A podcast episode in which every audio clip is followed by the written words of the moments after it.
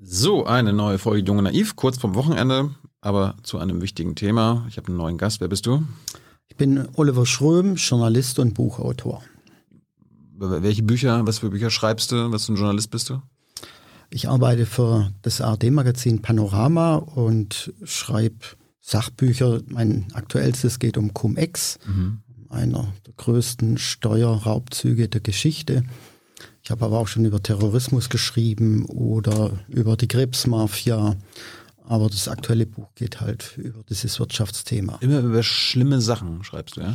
Ja, ich bin investigativer Journalist. Und da das muss immer schlimm sein, ne? Und da wühlt man halt im Dreck anderer Personen und versucht da irgendwas ans Tageslicht zu fördern. Aber das ist halt meine Jobbeschreibung, das ist auch meine Aufgabe. Warum, warum kannst du so gut im Dreck wühlen? Warum kann ich das so gut? Ich bin einfach neugierig und möchte dann hinter die Kulissen schauen. Und wenn ich dann irgendwie Ahnung bekomme, dass da irgendwas in Unord Unordnung ist oder nicht koscher, dann versuche ich halt dahinter zu gehen. Und das ist im Prinzip Fleißarbeit. Man muss einfach ausdauernd lang, lang Atem haben und dranbleiben. Wann hast du gemerkt, dass du das kannst? Eigentlich schon bei der Schülerzeitung. Also ich bin jetzt kein guter Schreiber oder sowas. Gab es schon mal so Investigativrecherche gegen den Schulleiter? Oder? Ja, was irgendwie schief läuft bei der Schule. Und also ich kann das einfach recherchieren. Wie gesagt, andere Sachen kann ich weniger gut. Äh, Aber das ja. müssen wir ja alle können als Journalisten. Warum, was ist der Unterschied zwischen Investigativjournalisten und jetzt so einem popligen Hauptjournalisten wie mich? Ach, ich denke, so investigativer Journalismus ist eigentlich sehr wissenschaftlich. Ne? Man versucht, Informationen zusammenzutragen. Ich, ich erkläre das immer, man hat 100.000 Puzzleteile auf dem Tisch liegen und weiß, dass das Bild aber nur 1000 Teile beinhaltet. Also muss ich aus den 100.000 die 1000 Teile rausfiltern und dann noch versuchen, die 1000 zusammenzulegen, dass es ein Bild ergibt. Und das ist natürlich sehr aufwendig. Und das machen vielleicht auch nicht alle oder wollen es auch nicht machen, was ich ja auch verstehen kann. Ich frage mich auch immer, warum mache ich das eigentlich? Ja, warum? Weil es wichtig ist und ich habe Spaß macht? Na, Spaß ist nee, Spaß ist der falsche Begriff, weil wenn ich irgendwas veröffentliche, hab, kommt da anschließend Ärger. Das ist auch eingepreist. Ne? Also wenn ich mich jetzt mit Milliardären anlege, wie bei dem Thema Cum-Ex oder mit irgendwelchen Banken, dann schicken die mir jetzt nach der Veröffentlichung keine Kiste Wein, die ich auch nicht annehmen würde, sondern dann kommt halt ein Anwaltsschreiben. Man wird verklagt und vor Gericht gezerrt. Und das ist auch eine ungute Entwicklung. Ich bin jetzt seit 38 Jahren Journalist und als ich anfing, gab es, glaube ich, zwei, drei Medienanwälte in Deutschland. Heute ist es eine Industrie und es gibt keine Veröffentlichung, wo nicht ein juristisches Nachspiel kommt. Also und von daher hält sich der Spaß ein bisschen in Grenzen, weil die, oft fängt dann die Arbeit erst hinterher an, also diese juristischen Attacken irgendwie abzuwehren. Aber da muss eine gewisse Motivation, muss da schon hinterstecken, wenn es jetzt nicht Spaß ist. Ich finde es halt wichtig und richtig, den Job zu machen. Ich meine, äh, ist ein großes Wort, aber ich nehme es mal in, in, den Mund. Es gibt die vierte Gewalt, es sind die Medien und wir haben, das unser Job, da irgendwie dahinter zu gehen. So wie es dein Job ist, Leute zu hinterfragen. Also ich weiß nicht, ob das immer Spaß macht, wenn dann die Leute irgendwie nicht antworten oder unlustig sind oder was weiß ich und du musst dann die Antworten aus der Nase ziehen. Also, macht das Spaß? Manchmal. Okay. äh, wie, wie separierst du denn die 100.000 Teile? Also damit du die 1000 Teile, die du dann später zu einem Puzzle zusammenfügen willst, hinbekommst. Also wie, wie siebst du die 99 falschen Teile oder nicht notwendigen Teile aus? Ja, letztendlich musst du alle anschauen. Also alle. Du hast oft, was weiß ich, eine Information. Also früher bekamst du vielleicht mal unter, an Unterlagen ran, an einzelne Dokumente. Heute im digitalen Zeitalter kommen dann irgendwelche Leaks, irgendwelche Sticks, wo Giga oder gar Terabytes drauf sind.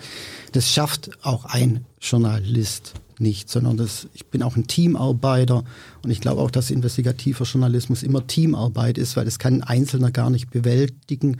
Und du brauchst natürlich auch unterschiedliche Fähigkeiten. Ich habe zum Beispiel von Datenjournalismus keine Ahnung, aber ein Kollege, der solche Tools zur Verfügung hat, um, um solche Datensätze auszuwerten oder vorzufiltern, das ist natürlich wahnsinnig hilfreich.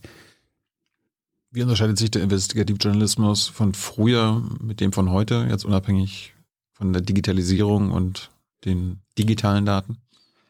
Ja. Gab es früher irgendwie so vor 20 Jahren so, hier, Olli, hast eine Akte, viel Spaß damit und äh, so, so, so ungefähr. Also ich habe einer der ersten Investigativressorts in Deutschland gegründet. Ich war damals noch beim Stern. Das ist, das war 2010. Das vorher vorher gab es keinen Investigativjournalismus? Ja, doch, es gab investigativen Journalismus, aber es waren meistens so Lonesome Cowboys, so Einzelgänger. Alle haben auch im ähnlichen Themenbereich gearbeitet, aber es gab keine Strukturenredaktion. Und ich war mal Anfang der 90er Stipendiat in Amerika und habe da festgestellt, dass da jede Lokalzeitung ein Investigativressort hat. Als ich dann damals zurückkam, ich habe frei für eine große deutsche Wochenzeitung gearbeitet, da habe ich dann dem damaligen äh, Redaktionsdirektor vorgeschlagen, man müsste eigentlich Investigativressort gründen. Da hat er mich angeschaut, so nach dem Motto, haben Sie ein Drogenproblem? Es war ungefähr wie wenn ich ihm vorgeschlagen hätte, auf dem, auf dem Moden Außenbüro zu, zu eröffnen. Also es war absolut undenkbar vor 20, Aber wieso? 30 hast, Jahren. Hast du mal gefragt? Nee, müsste ich eigentlich jetzt 20 Jahre später nochmal fragen. Das war, wir, wir, haben keine Kultur dafür. Also es ist eine sehr, sehr junge Disziplin in Deutschland, zumindest die Organisation in, in, in Redaktion. Wie gesagt, als ich, als ich das gegründet habe, das war 2010. Und dann schossen zum Glück auch die ganzen Ressorts wie Pilze aus dem Boden. Und ja, jetzt hat es fast jeder und das ist auch gut so. Von daher hat sich wahnsinnig viel getan. Also Kulturwandel? Ja, aber wenn man jetzt zurückschaut, das, das ist zehn Jahre her. Und vorher gab es das nicht. In Amerika, jeder kennt die Watergate-Affäre, die war in den 70er Jahren. Da hatte die Washington Post irgendwie investigatives Duo, die mhm. das recherchiert hat. Die haben eine ganz andere Kultur, was, was die Investigation im Journalismus anbelangt. Oder eine andere Tradition, muss ich sagen. Hey Leute, politischer Journalismus muss nicht kommerziell oder öffentlich-rechtlich sein. Podcasts müssen nicht durch grässliche Werbung finanziert sein. Jung Naiv ist der beste Beweis dafür. Damit das so bleibt, unterstützt uns einfach finanziell. Danke vorab und jetzt geht's weiter. Wenn du sagst, das ist so zehn Jahre her, war das so parallel mit Assange, Wikileaks? Hatte das damit was zu tun? Das kam später. Ja? Ja. ja. Und wichtig war mir damals, als ich, als ich das gegründet habe, also ich habe jetzt nicht nur die üblichen Verdächtigen in das Ressort geholt, also die irgendwie, sondern also Leute mit unterschiedlichen Qualitäten. Beispiel mein Stellvertreter war gar kein Journalist, der war Fact-Checker. Äh, Stern hatte damals eine, eine Fact-Checking-Redaktion, die also vor der Drucklegung den Artikel auf Herz und Nieren prüften. Und den habe ich reingeholt, weil der natürlich eine Geschichte vom Ende her denkt, also bei der Recherche. Und dann gab es natürlich auch jüngere Leute, die im Gegenteil zu mir Digital Natives sind, also sich virtuos irgendwie im Internet bewegen und da gut recherchieren können. Also mir ging es darum, so Disziplinen zusammenzuführen, also nicht thematisch, sondern eher vom Know-how, sodass man mit all diesem Können sich relativ schnell jedem Thema annehmen konnte. Aber gibt es auch so Themen, wo ihr irgendwie einsteigt, wo ihr zwei, drei Monate recherchiert und auf einmal feststellt, das läuft ins Leere? Klar. Da ist nichts? Klar. Es, hast, hast du ein Beispiel, irgendwie, wo du mal dachtest, da beiße ich mich jetzt fest und dann war es am Ende umsonst. Also, also drei Monate dauert selten und soll es auch nicht dauern. Das passiert in der Regel sehr früh, aber ich, ich lebe natürlich auch von sogenannten Whistleblower, und, aber da kommt schon mal vor, da ruft jemand an und denkst, okay, da könnte was dran sein. Dann fährst du irgendwie vier Stunden durch die Republik, triffst den jemand, denjenigen im Café und schon wenn er reinkommt, weißt du, das ist nichts. Und das war jemand, der sich etwas überschätzte. Und dann ist das Gespräch auch ganz schnell beendet. Woran erkennst dann, das? Verhaltensauffällig oder er kann seine, seine, seine Thesen nicht belegen, hat sich Spinnerei ausgedacht oder hm. also klar, aber um das zu testen, muss ich dann halt auch erstmal vier, fünf Stunden vielleicht durch die Republik fahren im Zug und denjenigen treffen. Klar kann ich das im Vorgespräch am Telefon ein bisschen abklopfen, aber letztendlich ist es eine direkte Sache. Da bin ich auch oldschool. Also ich glaube, dass Journalismus immer eines war, sein wird und ist, nämlich People Business. Man muss Leute treffen und ein Gespür für die entwickeln, auch Vertrauen aufbauen und die müssen auch mir vertrauen. Weil wenn sie irgendwas liegen, kommen sie in juristisches, schwieriges Fahrwasser. Wir haben kein äh, Schutzgesetz für Whistleblower. Also müssen sie sich wirklich darauf verlassen können, dass wir sie schützen. Und das geht ja auch nur, wenn, er, wenn man sich kennenlernt. Und das ist auch nicht mit einem Treffen getan, sondern es ist dann durchaus eine längere Angelegenheit. Wie machst du deinen Quellen deutlich, dass man sich auf dich verlassen kann? Man trifft sich mehr, gut, mittlerweile mache ich den Job 38 Jahre, ich habe elf Bücher geschrieben. die googeln dann auch ein und wissen, was ich so gemacht habe und können da vielleicht auch abstrahieren. Der Schrömer hat noch nie jemanden verraten. Dass man sich ein bisschen, ein bisschen auf mich verlassen kann.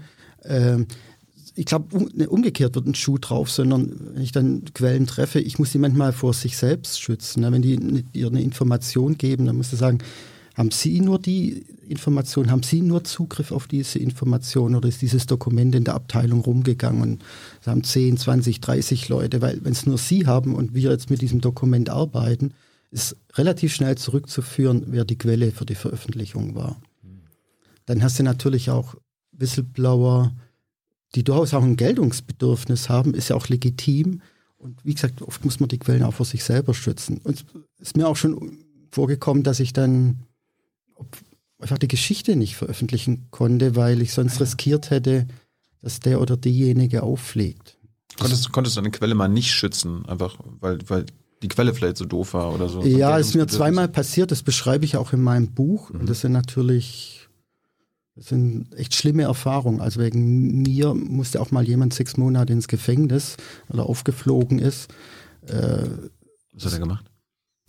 Sich mit mir unterhalten, aber er war halt ist kriminell. Er war Compliance-Chef einer Schweizer Privatbank und sowas wird dann als Verrat von Geschäfts- und Dienstgeheimnissen gewertet.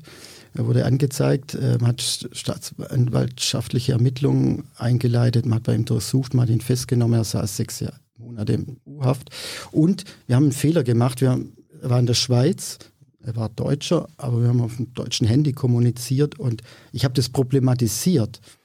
Also ich dachte, nee, das Handy ist sicher, das ist ein deutsches Handy, da hat die Schweizer Justiz keinen Zugriff. Und äh, mhm. das war ein Trugschluss. Und es war letztendlich auch mein Fehler. Ich hätte es einfach besser wissen müssen. Und darauf bestehen, dass man nicht über Handys kommunizieren. Wie geht man damit um dann? Schreib, schreibst du ihm dann so einen Brief, tut mir leid? Oder? Ich wusste es lang nicht, dass Nein. er inhaftiert ist und er, er, wollte mich informieren, an einen Kassiber geschrieben und hat es jemand, einem Zellenkollegen, der freigelassen wurde, mitgegeben, aber der Ex-Knasti hat mir das nicht zugeleitet. Ich war, tappte wirklich wochenlang im Dunklen, bis ich dann mal einen Hinweis bekam. Und dann auch erfuhr, dass er auch gegen mich dann deswegen ermittelt wurde. Ich habe dann auch jahrelang einen großen Bogen um die Schweiz gemacht, weil das Risiko bestand, dass ich da vielleicht auch äh, verlängerten Urlaub machen muss. Kommen wir, kommen wir gleich zu. Äh, ich soll dir sagen, das Sakko stört die Kamera. Wäre es möglich, wenn du dein Sakko ausziehst? Willst du ausziehen? Das, das flickert, glaube ich, so. Okay, mache ich. Und interessiert dich eigentlich jedes Thema? Also wenn man irgendwie, wenn, wenn ich jetzt so als Quelle, wenn ich irgendwas, irgendwie Whistle blowen will, kann ich mit jedem Thema zu Oliver Schröm kommen? Oder sagst du so hier Fußball, lass mich in Ruhe? Nee, habe ich auch schon gemacht. Ach so also äh, Fußballwettskandal. Also mhm. wir haben einfach nachgewiesen, dass Fußballspiele verschoben sind, dass gekauft sind. Also ähm, gut, ich meine, das Thema muss mich irgendwie interessieren, beschäftigen, sonst habe ich nicht die Energie, mich da Wochen oder Monate reinzuhängen oder gar Jahre wie bei Cum-Ex. Ja. Und es muss relevant sein. Also ich würde jetzt mit investigativen Methoden nie irgendwie, was weiß ich, das Privatleben eines Promis aus recherchieren. Könnte ich, das können habe ich, aber es ist für mich nicht relevant. Das ist auch gesellschaftlich nicht relevant. Also es sollte schon gesellschaftspolitisch relevant sein, das Thema. Hm. Warum war Cum-Ex relevant? Na gut, das ist der größte Steuerraub in der Geschichte. Da, da das hast du vorher nicht gewusst? Nee, nee. Ähm, da kam die Relevanz erst so mit der Recherche. Ich wusste relativ schnell, dass es ein Skandal ist und äh, ich kann es von Anfang an vielleicht erzählen. Äh, das war September 2013. Ich habe damals von Stern gearbeitet, da war ich Investigativchef.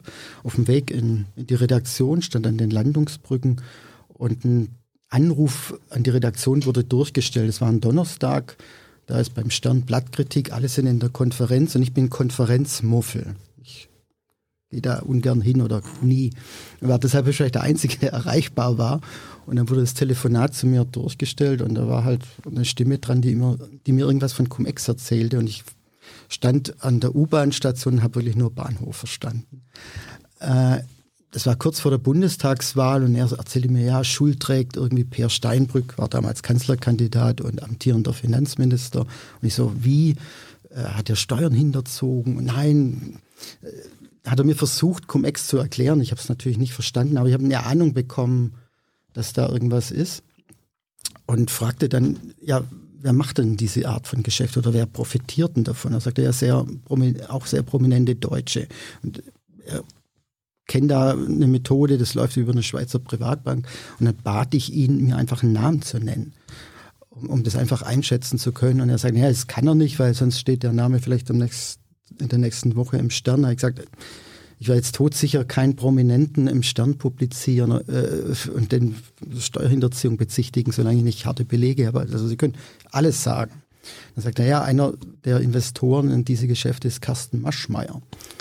Den Namen kannte ich jetzt zufällig und dann konnte ich dann schon auch ableiten, okay, es könnte spannend sein und dann haben wir uns auch relativ schnell getroffen. Und dann kamen dann auch relativ schnell Dokumente auf den Tisch, wodurch man dann auch verifizieren konnte, das ist schon. Und unser Vorzeigemillionär Maschmeyer war ja. involviert. Ja, hat 50 Millionen über eine Schweizer Privatbank in, die Art von Geschäfte gesteckt, ohne zu wissen, dass es Cum-Ex-Geschäfte sind. Natürlich. Also so der große Finanzguru schmeißt mal kurz 50 Millionen in Aktiengeschäft, ohne zu wissen, wo dann die Dividende herkommt, gut. Ich habe gelernt, wenn du so viel Geld hast, dass du, dass es dir egal ist, ob du mal ein paar Millionen verlierst, das ist nennt man so Fuck you Money. vielleicht, vielleicht, war das sowas. Nee, weil er hat dann auch Geld verloren und äh, er wurde da sehr unangenehm gegenüber der Schweizer Bank, wann wieder an sein Geld zu kommen. Also da die Vers da gilt, gilt kein Pardon untereinander. Die bescheißen sich auch untereinander. Da gilt, die erpressen sich. Du kannst ja alles, so, was du so ausdenkst, passiert da. Es geht um wahnsinnig viel Geld und Geld frisst Hirn und auch Moral. Wenn es um wahnsinnig viel Geld geht, von Menschen, die wahnsinnig viel Geld haben, was ist denn da das Motiv? Einfach noch mehr ja. Geld, immer und immer und immer mehr. Das ist ein guter Punkt, weil das ist das Verrückte, weil du und ich also ich zumindest, bei dir weiß ich es nicht, können kein Cum-Ex machen, weil du solltest es schon mal so locker mindestens eine Million haben, 20, 30 wäre besser, dreistellig wäre ideal. Nope. Bist du auch raus? Ja, okay, gut. Also es sind alles Leute, die nicht am Hungertuch nagen und äh, die trotzdem also die Möglichkeit haben, diese Geschäfte zu tätigen, die eine Lizenz zum Gelddrucken sind, das machen. Und das verstehe ich nicht. Das ist aber wirklich, ist es Gier, ist es Thrill? Warum brauchst du eine Menge Geld dafür, um das zu machen? Comex ist ein, ist ein Kreisgeschäft mit Aktien. Also da gibt es überhaupt keine reale Marktsituation, wenn man Aktien einfach im Kreis ge, gehandelt. Dann geht es allein darum, sich Steuer erstatten zu lassen die man nie einbezahlt hat. Also es ist keine Steuerhinterziehung im klassischen Sinne, dass jemand sein Vermögen in Panama versteckt oder sonst auf den Cayman Islands, um keine Steuer zahlen zu müssen. Für mich schon schlimm und asozial genug, sondern Cum-Ex ist ein aktiver Griff in die Steuerkasse, das ist Diebstahl. Also glaubt man, dein Geld, mein Geld, unser Geld. Und das finde ich schon sehr, sehr asozial. Und warum man so viel Geld braucht, also es geht darum, äh, jede Aktie, wenn sie Gewinn macht, äh, schüttet eine Dividende aus, das ist quasi der Gewinnanteil einer Aktie, der muss versteuert werden und, äh, äh, und die Kapitalertragssteuer, die darauf entrichtet wird, auf so eine Dividende einer einzelnen Aktie, mhm. da ist man im Cent-Bereich, 30, 40, 50 Cent. Also um diese, diese Gewinne von 20, 30, noch mehr Millionen machen zu können, musst du quasi Milliarden bewegen, also Aktien im Wert von Milliarden. Das ist wie mit, mit Goldschürfen. Du musst eine Tonne Erde bewegen, um irgendwie so ein kleines Pustelchen Gold rauszuziehen. Und also normalerweise, wenn ich eine Aktie habe, die ist 100 Euro wert, gibt eine Dividende von 1%, habe mhm. ich 1 Euro Dividende genau, gemacht. Genau, und, dafür musst du Kapitalertragssteuer 25 zahlen. 25 Prozent? Genau. 25 Cent muss ja. ich dann also Steuern zahlen. Genau. Und das ist natürlich nichts, deshalb muss er halt wahnsinnig viel Aktien bewegen. Darum muss ich reich sein, super genau. reich sein. Ja. ja. Da brauchst du natürlich auch eine Bank, die das, das dann hebelt. Also die leitet dann auch schnell mal zwei, drei Milliarden für diesen Deal. Das geht ja alles binnen weniger Stunden. Aber du musst natürlich auch Sicherheiten einbringen, also so ein paar Millionen wäre nicht schlecht. Meine Yacht, reicht das auch? Du hast eine Yacht hier? Nein. Ich weiß nicht, was die wert ist. Ja, wenn deine Bank davon überzeugen kannst, du hast eine Yacht und wenn sie das als Sicherheit akzeptieren, why not? Ich habe ein bisschen das Gefühl, dass viele Leute, ich meine, seit Jahren ist Cum-Ex in den Medien, mhm. dass die meisten immer noch nicht verstanden haben, worum es da wirklich geht. Und bevor wir jetzt gleich eine Menge ZuschauerInnen verlieren, erklär uns doch mal in einem alltäglichen Beispiel, wie Cum-Ex funktioniert. Gibt es da irgendwie eine schöne Metapher oder so? Ja, ist eigentlich ganz simpel. Jemand kauft sich ein Getränk, äh, auf der Flasche ist Pfand und den Bon kopiert er dann zigmal und gibt die Flasche ab und kassiert nicht nur einmal Pfand, sondern zwei, drei, viermal. Das ist Cum-Ex. Also man ergaunert sich durch diesen, durch dieses Scheingeschäft, das, also, das, eine, das sind drei Parteien, die sich da absprechen, ergaunert man sich eine Steuerbescheinigung oder produziert die mehr, mehrfach und jeder geht dann zum Finanzamt oder zum Bundeszentralamt versteuern und lässt sich diese Millionenbeträge erstatten. Aber wenn ich zum Supermarkt gehe, meine Pfandflaschen abgebe, da ist ja dieser Bon, den ich bekomme, den kann ich ja nur einmal benutzen. Also der, der Supermarkt, das, der Computer weiß dann, okay, das wurde schon abberechnet. Fehler, Fehler. Ja. Ich kann nicht nur normal machen. Und der deutsche Staat, der Fiskus, hat dieses System nicht. Mhm. Das, das ist das Problem. Also früher war eine Aktie Papier also was Haptisches. Und da war ein Bon dran oder ein Coupon, den riss man ab. Das war quasi die Dividende der, und den hat man dann eingelöst.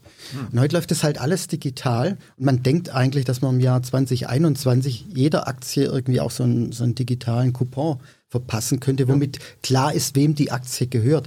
Tut man nicht, macht man nicht, will man nicht. Was? Das ist irre, ja. Und der andere Punkt. Der Staat möchte nicht so gut sein wie ein Supermarkt. Ja, und das ist noch viel schlimmer äh, wenn dann einer dieser, dieser Cum-Ex-Gauner zum Finanzamt geht oder zum Bundeszentralamt für Steuer und sagt, hier ist meine Steuerbescheinigung, ich möchte jetzt 50 Millionen erstattet haben, dann hat der die Steuerbeamtin, Beamte nicht die Möglichkeit, im Computer nachzuschauen, ob Thilo Jung auch vorher die Kapitalertragssteuer überhaupt bezahlt hat. Gibt's nicht. Und das, das habe ich auch erst kürzlich gelernt und das hat mich eigentlich schockiert. Ähm, Steuern sind Ländersache und die, die, die Länder, die Finanzämter oder Finanzverwaltung der Länder haben ihr, ihren Kram in fünf Computerzentren in Deutschland. Und jedes Computerzentrum ist eigentlich schon Steinzeit, veraltet, sowohl von der Software wie auch von der Hardware. Du musst dir ungefähr so vorstellen, was ein Laptop, wo Windows 98 drauf ist. Und jetzt kaufst du dir 2021 einen neuen Laptop und willst natürlich deine Daten überspielen. Das ist aber halt nicht mehr kompatibel. Geht nicht, weil du die ganzen Zwischenschritte nicht gemacht hast. Also kannst du jetzt überlegen, ich verzichte auf meine Daten oder ich nehme wahnsinnig viel Geld in die Hand, besorge mir die alte Software, um das dann irgendwie nachzuvollziehen. Das müsste man mit jedem dieser Rechenzentren machen und dann müsste man die Rechenzentren miteinander verbinden, so dass ganz normaler Steuerbeamter nachschauen kann, wenn Thilo Jung zu ihm kommt und 50 Millionen haben will an Kapitalertragssteuer, ob Thilo Jung die auch vorher überhaupt entrichtet hat. Es geht nicht. Es kann ja nicht so schwer sein, das irgendwie einzurichten. Es ist teuer. Es ist wahnsinnig teuer und also ich meine. Ja, aber es ist bestimmt billiger als äh, dieser Steuerschaden. Ja, als ich die Idee hatte, das Buch zu schreiben und ich mit meinem Freund und Verleger zusammensaß und wir das so ein bisschen konzipiert und beredet haben, da hat er mich nicht gefragt und sagt, sag mal, warum kann eigentlich das Finanzamt nicht nachschauen, bevor sie so diese Millionenbeträge ausbezahlt, an, an, äh, ob, ob, zuvor die Steuer überhaupt entrichtet wurde? Und ich sagte, sorry, kann ich nicht beantworten.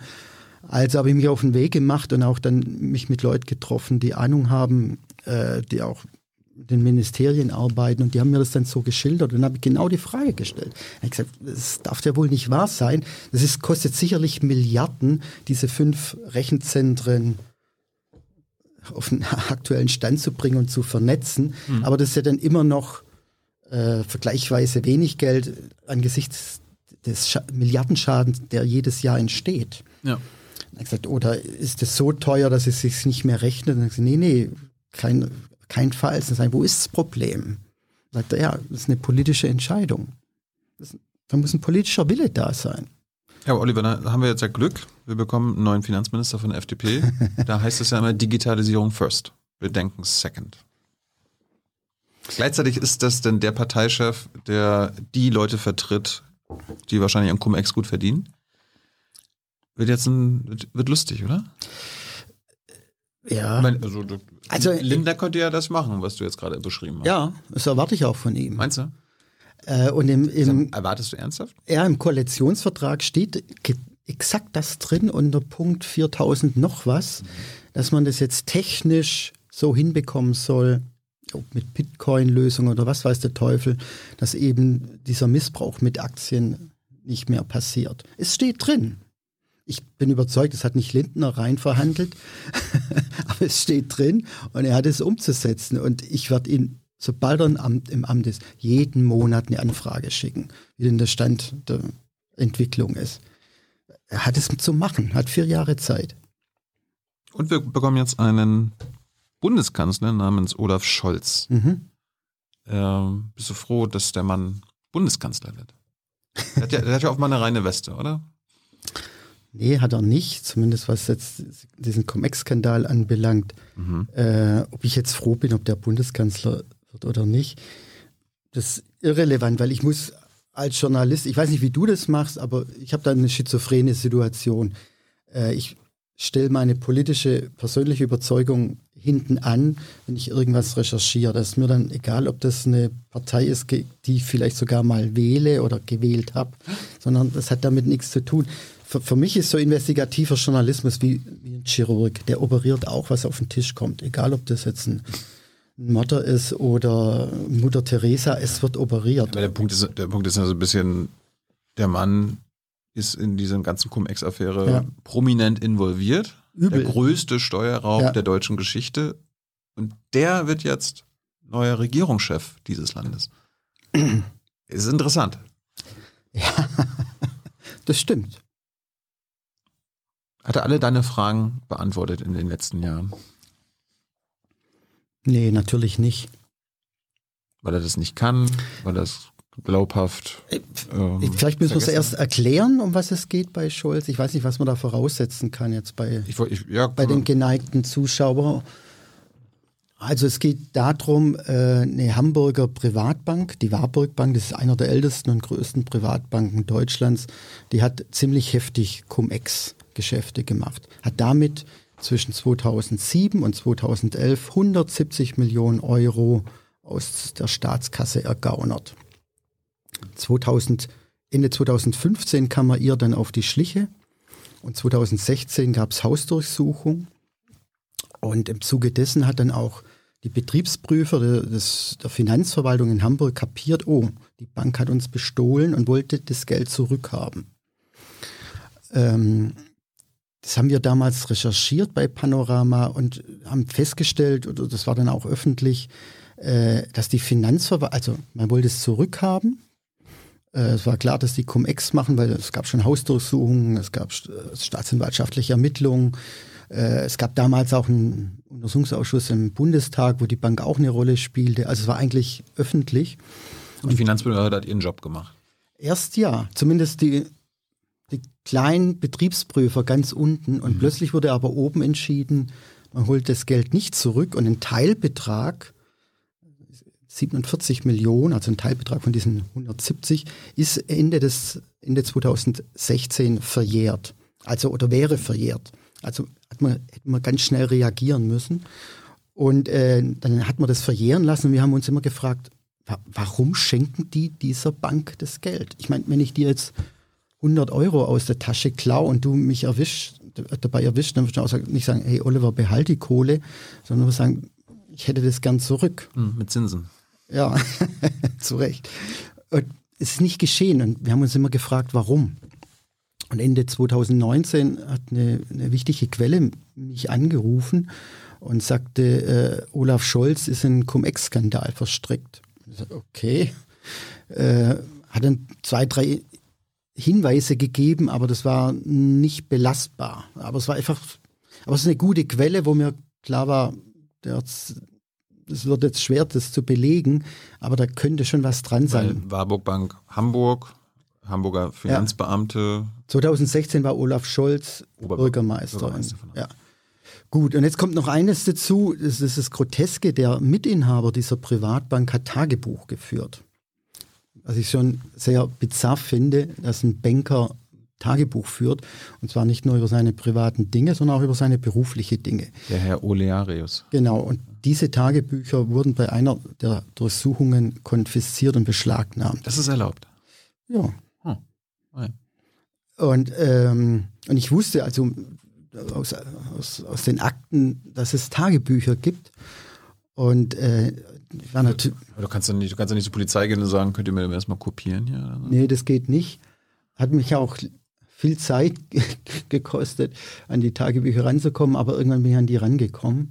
Dann an 2.000, 3.000 Seiten. Er hat eine, auf gut Schwäbisch eine ziemliche Sauklaue. Also hat mich wirklich Wochen und Monate gekostet, diese 3.000 Seiten zu entziffern. Du kannst nicht verraten, wie du an so ein Tagebuch kommst? Nee, das kann ich nicht. Und, aber lange Rede, kurzer Sinn. Äh, du hast Tagebücher gelesen. Ich habe Tagebücher gelesen und ich wusste, dass man diesem Mann und seiner Bank 47 Millionen äh, geschenkt hat. Ähm, und wir wussten genau, wann die Entscheidungen gefallen sind. Und das Tagebuch hat sich dann her, her, äh, daraus ergeben, dass er kurz zuvor sich mehrfach mit Olaf Scholz getroffen hat. Und danach waren halt die Steuerrückforderungen, wie es mal ein Anwalt sagte, haben sich in weiße Wölkchen aufgelöst.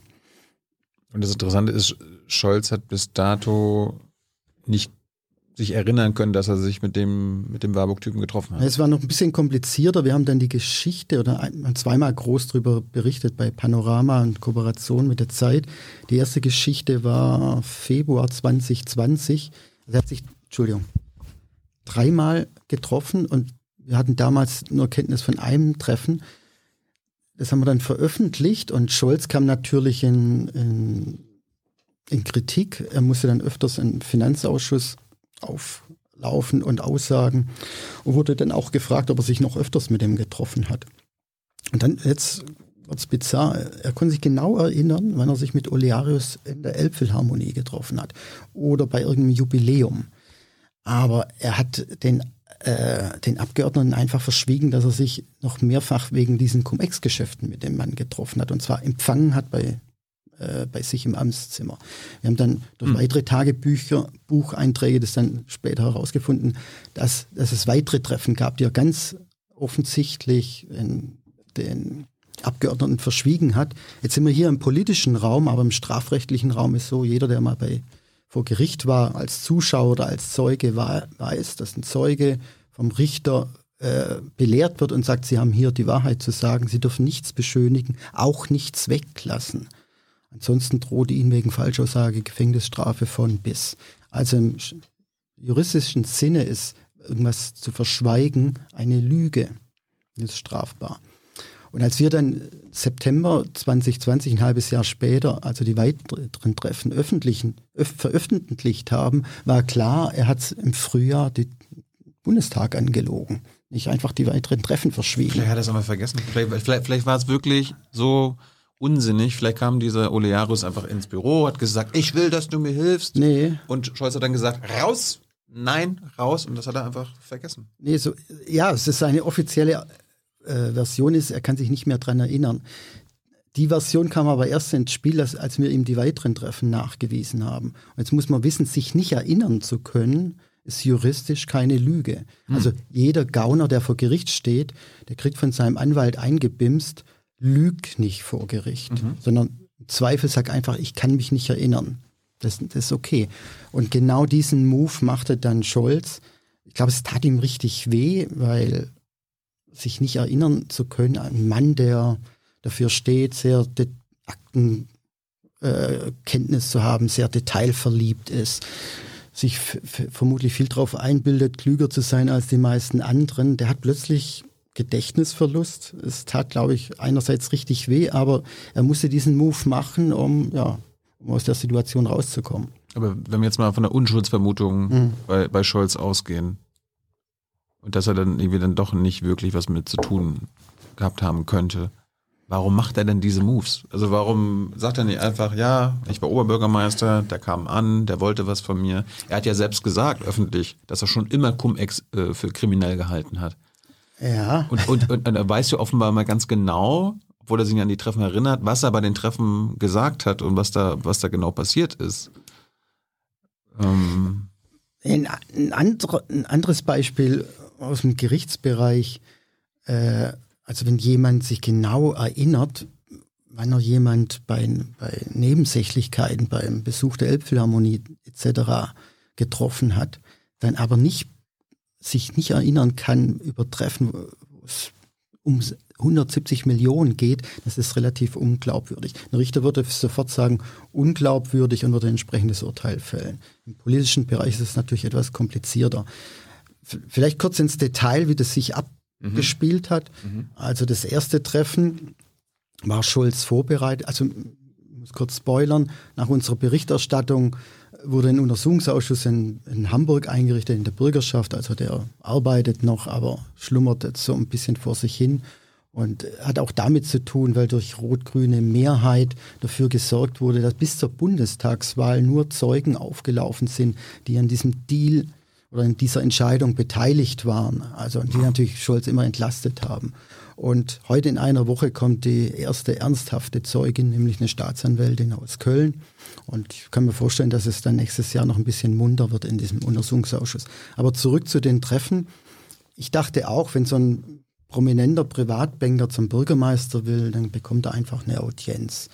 Und bei der Audienz allerdings erfährt dann Scholz, Gott, der will ja mit mir gar nicht über die Elbphilharmonie reden und über den Klang dort, und, sondern über sein Steuerstrafverfahren, das öffentliche, das jeder Zeitungsleser kannte, dass gegen den Mann ermittelt wird wegen schwerer Steuerhinterziehung. Dafür geht man auch gern mal zehn Jahre ins Gefängnis. Mhm.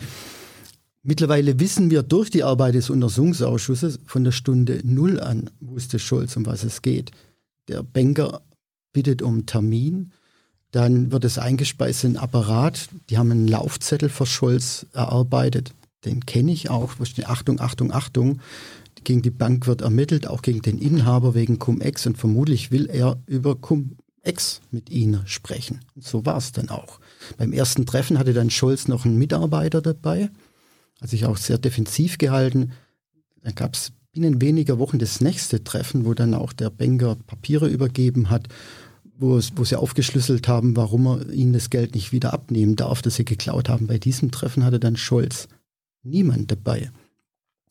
Und äh, er nahm das Papier entgegen, hat dann eine knappe Woche später proaktiv diesen Banker angerufen und sagte, hören Sie mal her, dieses Papier, das Sie mir übergeben haben, das schicken Sie jetzt mal ohne weitere Kommentare an den Finanzsenator Peter Tschentscher, heute Bürgermeister in Hamburg. Mhm. Dann ging es an Peter Tschentscher, sehr geehrter Herr äh, Senator, anbei ein Schreiben, das auch ans Finanzamt geht. Es ist im Interesse der Bank, dass dieser Fall schnell erledigt wird.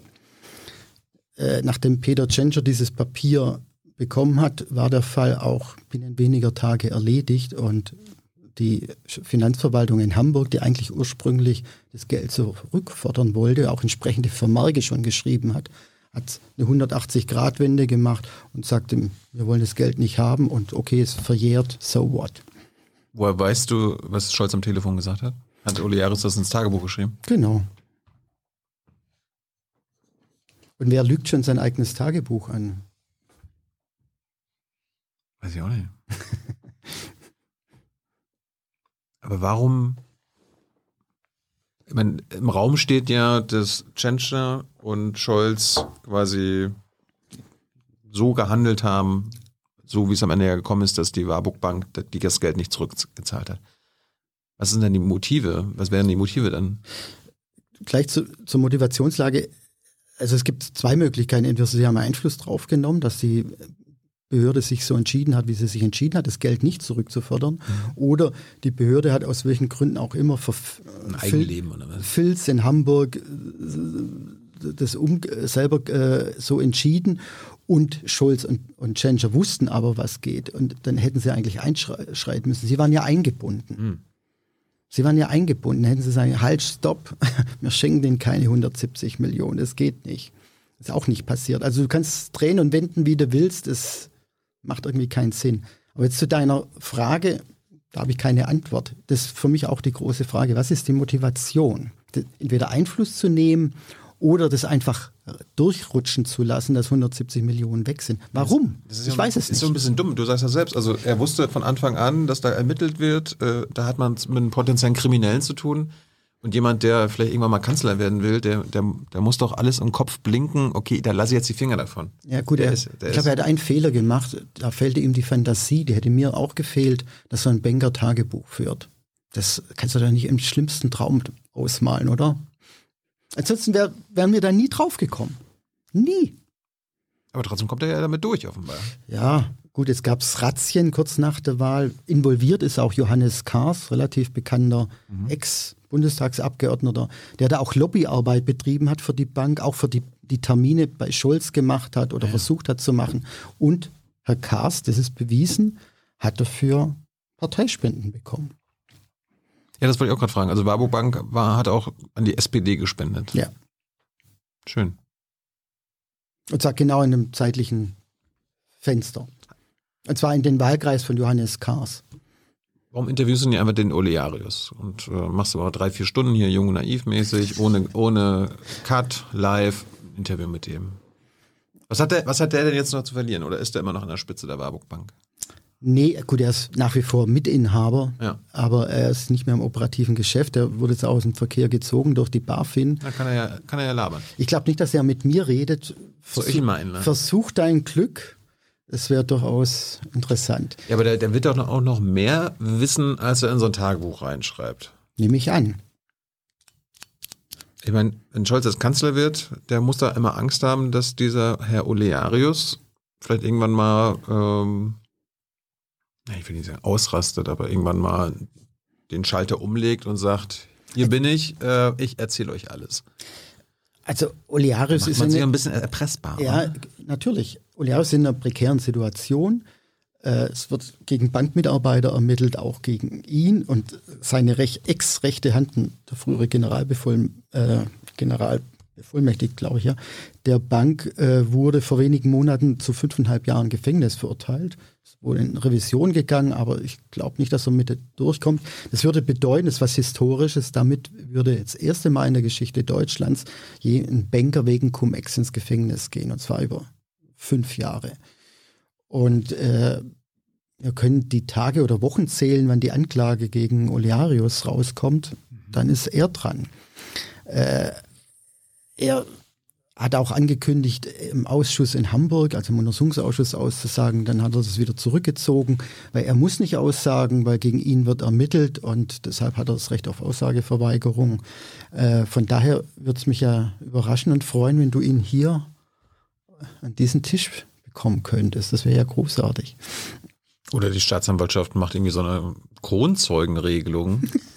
ja, ohne Scheiß. Ich meine, wenn, wenn der da so in er hört sich ja ein bisschen an wie ein Kronzeuge in dieser ganzen Warburg-Affäre. Wieso Kronzeuge erst Täter oder mutmaßlicher Täter, ist ja, Beschuldigter? Ne, ne, Kronzeugen sind ja meistens auch Täter, oder? Ja, aber ich meine, äh, lässt du den Haupttäter laufen? Er muss ja nicht, Kronzeuge muss ja nicht immer laufen gelassen werden, aber dann weniger harte Strafen bekommen oder so. Wenn man halt das Netzwerk dahinter aufdecken kann. Ja. Ja gut, ich meine, aber was soll jetzt Interesse einer Staatsanwaltschaft mhm. sein, diese, diese politische Geschichte aufzufächern. Ich meine, das ist ja jetzt von Staatsanwalt strafrechtlich erstmal nicht so interessant, außer da war Untreue oder Korruption im Spiel.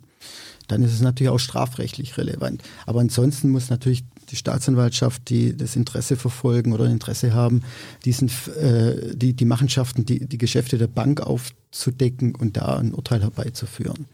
Wenn es da politische Korruption gab, Vetternwirtschaft, Untreue, eigentlich ist es ja Untreue.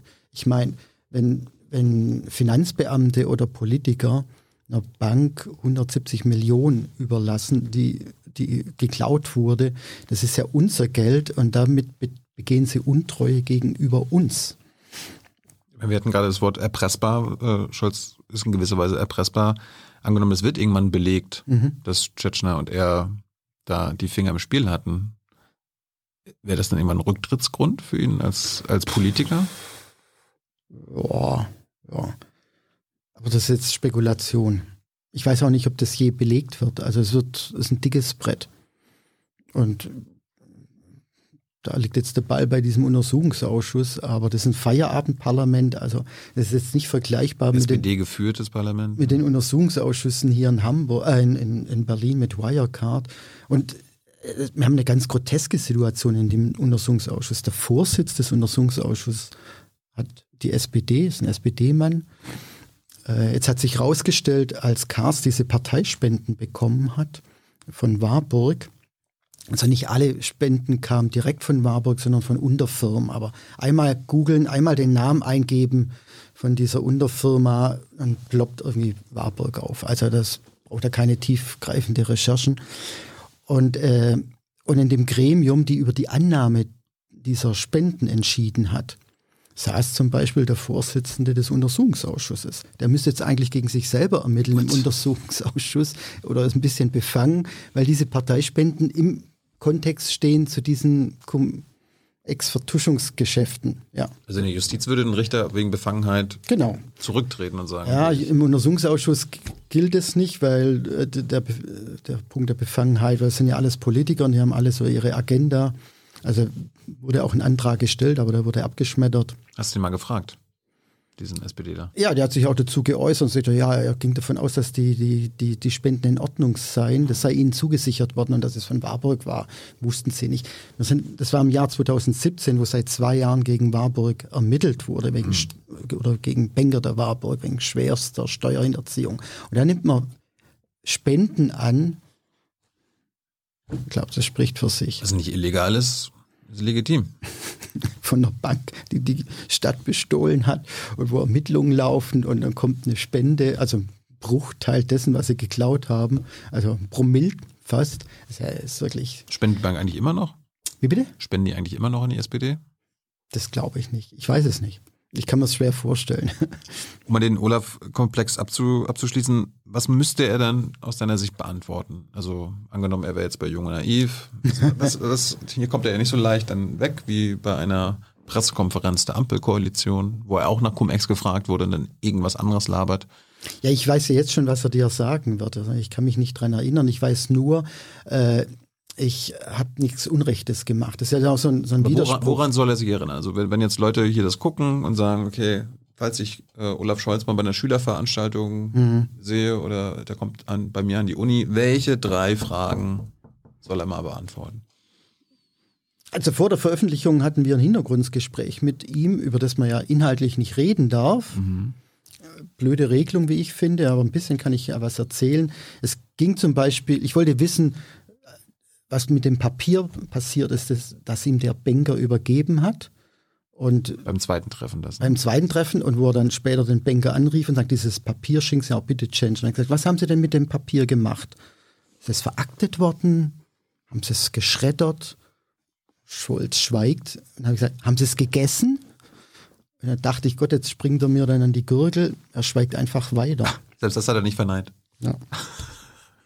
Also du wirst einen Spaß mit ihm haben, wenn du es mit ihm thematisierst. Da kommt nichts. Gut, unabhängig davon von seinem Antwortverhalten, was steht denn im Raum? Was muss er, wo muss er, um eine reine Weste zu haben, beantworten oder aus, aus der nee, Welt schaffen? Er, er soll mal sagen, wie es zu dieser Entscheidung gekommen ist und ob er die für richtig hält. Die hat er ja auch zu verantworten politisch. Ob jetzt, hat er das nie beantwortet, ich, ob nein, er das für richtig hält? Nein. Der hat, Was? der hat Scholz ist wie ein Springpferd, es springt immer nur so hoch, wie es muss. Wir haben, beschreibe ich auch im Buch, da war ich noch bei Korrektiv, wir hatten eine europaweite Recherche gemacht, äh, um herauszufinden, ob nicht nur Deutschland, sondern auch andere europäische Staaten ausgeraubt wurden. Dem ist so. Und zwar im hohen Milliardenbereich. Es war, es war im Oktober 2018. Es war international, also europaweit war das eine Nachricht. Da gab es auch eine aktuelle Stunde. Schulz kam dazu natürlich auch nicht. Schulz hat sich bis dahin noch nie zu Cum-Ex geäußert gehabt. Dann standen die Wahlen zum Parteivorsitz an. Dann hat er sich das erste Mal auf einer, auf einer öffentlichen Veranstaltung hingesetzt und zu Cum-Ex geäußert und gesagt, es sei, Zitat, eine Riesenschweinerei. Das war kurz bevor er die Wahl um den Parteivorsitz verloren hat. Schweinerei, ich weiß, wovon ich spreche. Ja, und dann kam 2020 kamen wir mit unseren Geschichten, äh, musste hin und wieder mal sich irgendwie der Sache stellen oder die Fragen gefallen lassen. Kam nix und hat bis heute noch kein böses Wort geäußert über diese Warburg Bank. Oder ob er die Entscheidung damals, das, denen das Geld zu überlassen, für falsch oder richtig hält. Er hat sich noch nie dazu geäußert. Kann er auch nicht, weil er hat es zu verantworten. Egal was er gemacht hat, wie sehr er eingebunden und gebunden war oder wie wenig. Er war damals Bürgermeister. Er hat mit Changer zusammen die politische Verantwortung dafür. Ganz einfach. Mach doch mal irgendwie, sag doch mal deinen NDR-Leuten im Hamburg-Journal, die sollen einfach mal Scholz einladen, eine halbe Stunde auf eine Bühne und dann wird die Moderatorin plötzlich krank und Oliver Schröm muss einspringen. Und dann machst du halt mal eine halbe Stunde nur die Fragen. Und Es- wenn nicht beantwortet, herrscht halt Stille oder so auf der, Ba- auf der Bühne. ist unrealistisch. Leider. Kann er nicht irgendwie dazu gezwungen werden, darauf zu antworten? Nee, er- Weil er ist ja ein demokratisch gewählter. Er, er, Thilo, er war im Untersuchungsausschuss im April diesen Jahres. Im Untersuchungsausschuss. Das, da darf sie nicht flunkern und nicht lügen. Und ich habe Strichliste geführt. Also das, es ging Hast du ja- drin gesessen? Ja klar. Strichliste geführt, wie oft er sagte, ich kann mich nicht erinnern, äh, habe keine eigene Erinnerung dran, das habe ich vergessen. Äh, 40 Mal oder 50 Mal, also ich habe jetzt die Zahl vergessen. Es hat er durchgehalten und die, die Abgeordneten waren nicht schlecht. Die haben echt ihn gegrillt. Insbesondere, es gab jetzt Bundestagsabgeordneter, der äh, Steffen, oh, ich habe kein Namensgedächtnis ein grüner Bundestagsabgeordneter, mittlerweile grün, Bundestagsabgeordneter, der früher Senator war in, in, in Hamburg. Der hat ihn brillant befragt. Zum Beispiel den, zu dem Punkt, sagst, wissen Sie, Herr Scholz, erinnern Sie sich, ich war mal Ihr, Ihr Justizsenator. Und natürlich kommen auch Leute zu mir und haben irgendwelche Interessen, was weiß ich, sie wollen ihre Knöllchen nicht bezahlen oder keine Ahnung. Und da sagte er zu Scholz, äh, aber zu mir ist noch nie ein Beschuldigter gekommen, der vorher beim Bürgermeister war. Und ich war ja auch Senator und ich weiß, wie eng der Handlungsspielraum eines Senators ist. Also wenn Sie diesen Banker zu, zu Genscher, zum Finanzsenator geschickt haben, was sollte Genscher tun? Was haben Sie von ihm erwartet? Und du, was passiert ist? Nix. Und ich habe in die Tischkante gebissen, weil wir haben ja leider in, in Ausschüssen oder in Gerichten keine Fernsehübertragung.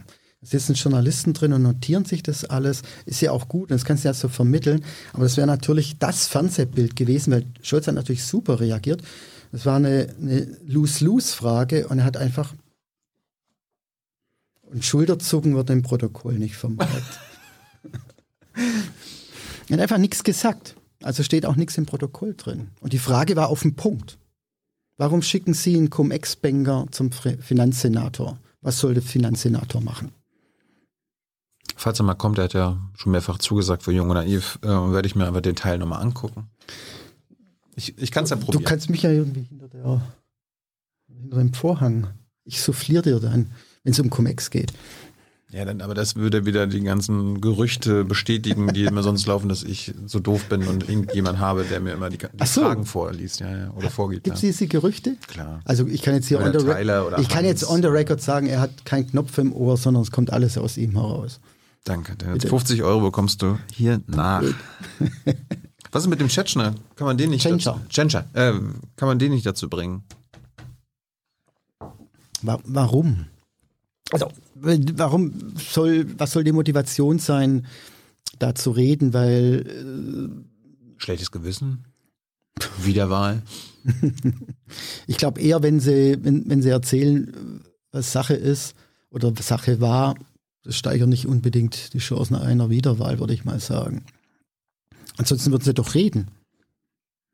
Und ohne die beiden sind wir aufgeschmissen bei diesem ganzen Ding? Oder könnte, ist jetzt aber nur dieser Olearius, der vielleicht irgendwann mal singt? Nee, gut, in, in diese Entscheidung um, waren ja Finanzbeamte eingebunden. Kannst du nicht diese Finanzbeamtin mal fragen, da, Nee. die, die ihre Meinung auf einmal 180 Grad gewendet hat? Die war auch im Untersuchungsausschuss. Bei denen geht es ja um die Existenz. Da wird ja keine oder keiner oder keine auftreten und sagen, so und so war's und wir mussten das so und so machen, Die Beamtin. Weil der wurde jetzt durchsucht, ist Beschuldigte, die ist auch suspendiert. What? Ja. Gibt es sonst irgendjemanden, der noch helfen könnte? Das gibt's viele, So weiße Ritter. So. viele Beamte, die daran beteiligt waren, aber noch keiner hatte den Mut, irgendwie da richtig auszupacken. Dann die Aktenlage ist relativ dünn. Also der Ausschuss, dem werden Akten vorenthalten. Warum auch immer. An, angeblich gibt es keine, was auch wiederum ein Skandal ist, dass über so einen Sachverhalt nicht ausge oder ausreichend Akten geführt werden. Es gibt keine E-Mails oder kaum E-Mails. Also Hi, Tyler hier, Producer von Jung und Naiv. Ohne euch gibt's uns nicht. Jeder Euro zählt und ab 20 landet ihr als Produzenten im Abspann auf YouTube. Weiter geht's. Hat die Staatsanwältin, ähm, die da seit Jahren ähm, quasi investigativ recherchiert, Ermittelt. Als, äh, ermittelt, ja, Mhm. wollte, darauf wollte ich kommen. Hat die nicht ein bisschen mehr Macht, ein bisschen mehr Möglichkeiten als du? hat sie und die hat auch zwei oder drei Tage nach der Bundestagswahl durchsucht in Hamburg. Und zwar bei der Finanzbehörde, beim Finanzamt, bei dieser Finanzbeamtin, bei äh, Johannes Kahrs zu Hause. Ähm, und hat auch die, die E-Mail-Postfächer von Peter Tschentscher äh, mitgenommen. Und klar, das wird jetzt ausgewertet. Jetzt können wir hoffen, dass da vielleicht noch was zu finden ist. Ich befürchte eher nicht, sondern da gab es wahrscheinlich vorher die große Operation Löschtaste. Aber will man, müssen abwarten. Ist die Warburg denn die einzige deutsche involvierte Bank in Nein. diesem ganzen Cum-Ex-Ding? Nein, das ist sogar einer der, der kleineren. Also 170 Millionen ist viel, viel Geld, aber im Gesamtkomplex ist es minimal. Wir reden bei einem Steuerschaden in Deutschland von 36 Milliarden Euro. Genau. Es gab, es gibt, also die, wir reden ja jetzt immer über die Staatsanwältin, die ermittelt. Das ist jetzt keine Staatsanwältin aus Hamburg, die da in Hamburg ermittelt gegen die Warburg Bank, sondern die Hamburger Staatsanwaltschaft glänzte da durch Untätigkeit. Äh, sondern es ist eine Kölner Staatsanwältin, die seit zehn Jahren äh, in diesem Komplex arbeitet und nichts anderes macht. Und die hat allein mittlerweile 1000 Beschuldigte. 1000 Beschuldigte. Also die Frau ist, glaube ich, Mitte 40. Die wird bis Ende ihrer, ihrer Dienstzeit nichts anderes mehr machen, wenn man sie machen lässt.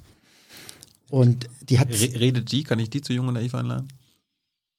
Also uns hat sie schon ein Interview gegeben, das ist auch auf panorama.de zu sehen. Kann ich auch nur jedem empfehlen, weil das wirklich eine sehr spannende Person. Wie heißt die?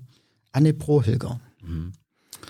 Und ähm, es gibt mittlerweile so Cum-Ex-Gauner, die die Seiten gewechselt haben, weil ihnen natürlich viel, viel Jahre Gefängnis drohte. Und haben sie dann doch vorgezogen auszupacken. Und einer wurde mal gefragt, äh, zählen Sie doch alle Banken auf, von denen Sie wissen, dass sie Cum-Ex gemacht haben. Und dann sagt er, fragen Sie mich doch bitte, welche Bank kein Cum-Ex gemacht hat. Dann sind wir mit dem Verhör auch schneller durch. Also 1000, 1000 Beschuldigte und alle, und ich weiß nicht, wie viele Bank, äh, Banken da betroffen sind. Man darf nicht vergessen, wir haben in Deutschland kein Unternehmensstrafrecht. Also du kannst nicht gegen eine Bank ermitteln, sondern du kannst immer nur gegen Personen ermitteln. Also gegen Banker oder Steueranwälte oder was weiß der Teufel. Und deshalb 1000 Beschuldigte, aber wo, wobei natürlich ein Großteil für Banken gearbeitet haben. Aber such dir irgendeine raus, Merrill Lynch, Santander, Deutsche Bank, Sparkasse? Sparka Sparta Bank war kürzlich eine Durchsuchung. Da habe ich, da hab ich zum Beispiel mein Konto. Also, die, die Apotheke- und Ärztebank, ähm, es ist, achso, darf man nicht vergessen, Landesbanken. Also staatliche Banken haben mit solchen Steuergeschäften. Staatliche Banken bescheißen den Staat. Genau.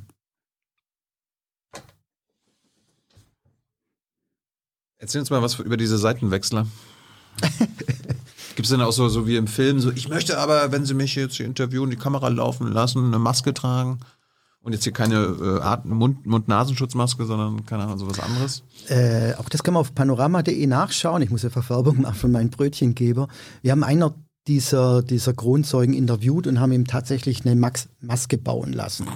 Weil er wollte nicht mit seinem Gesicht ins Fernsehen, kann man auch verstehen. Und wir wollen jetzt halt nicht in der, in der spanischen Wand oder mit Schatten arbeiten, sondern wir wollten, dass die Zuschauer auch Mimik sehen und Augen. Und dann haben wir richtig aufwendig so eine, eine Maske bauen lassen. Das war eine, ein Riesenprozedere. Das wird über Stunden wird die an, angefertigt. Dann wird sie modelliert und dann muss man wiederkommen. Also beim Interview muss man erst drei Stunden früher kommen, weil die dann aufgesetzt wurde. Und der hat uns über zwei Tage lang, acht Stunden lang ein Interview gegeben und hat uns so richtig an, de, an die Hand genommen und in diese Welt geführt. Und es ist schon erschreckend. Hast du da was gelernt? Ja, über die Gier von Menschen, ja. Und die, die Rücksichtslosigkeit. Und er sagte Beispiel auch, ne, der arbeitet bei einer Steuerkanzlei. Also, äh, und da sagte irgendwann mal der Chef im Meeting, äh, jeder von uns weiß, was Sache ist, dass das Geld quasi aus der Steuerkasse kommt. Und wenn jemand ein Problem hat, dass durch unsere Geschäfte keine Kindergärten renoviert oder gebaut werden können, hier ist die Tür. Ist niemand aufgestanden.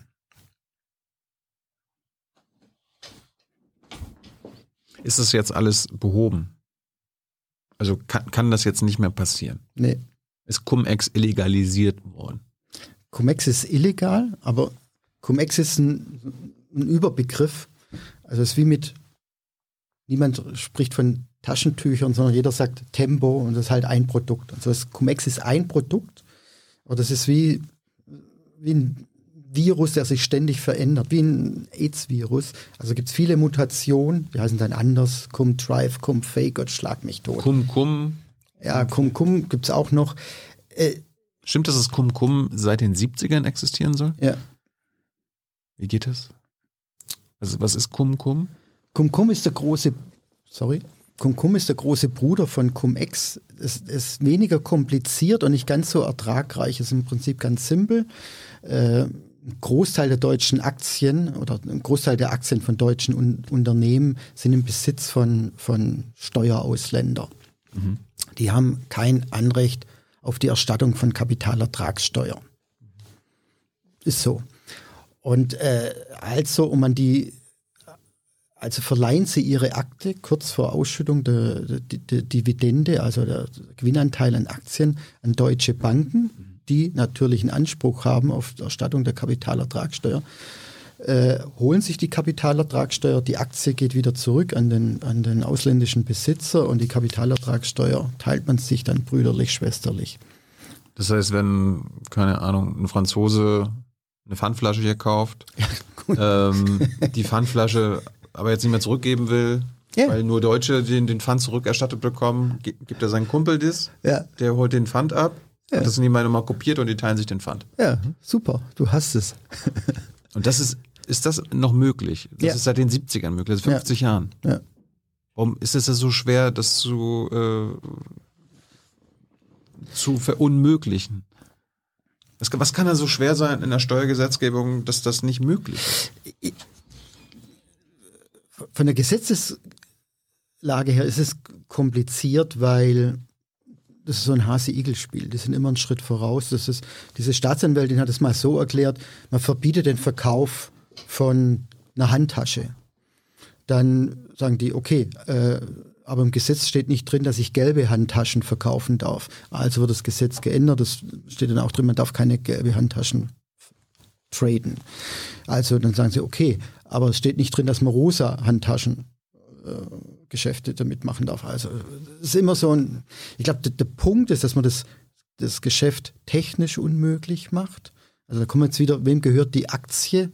Da wird ja durch diese Kreisgeschäfte wird der Eindruck erweckt, dass so eine Aktie mehrere Inhaber hat. Mhm. Und alle kommen dann und wollen die Kapitalertragssteuer äh, sich erstatten lassen. Und eigentlich müsste es im digitalen Zeitalter möglich sein, was ich vorher erzählt habe mit dem Coupon. Mhm.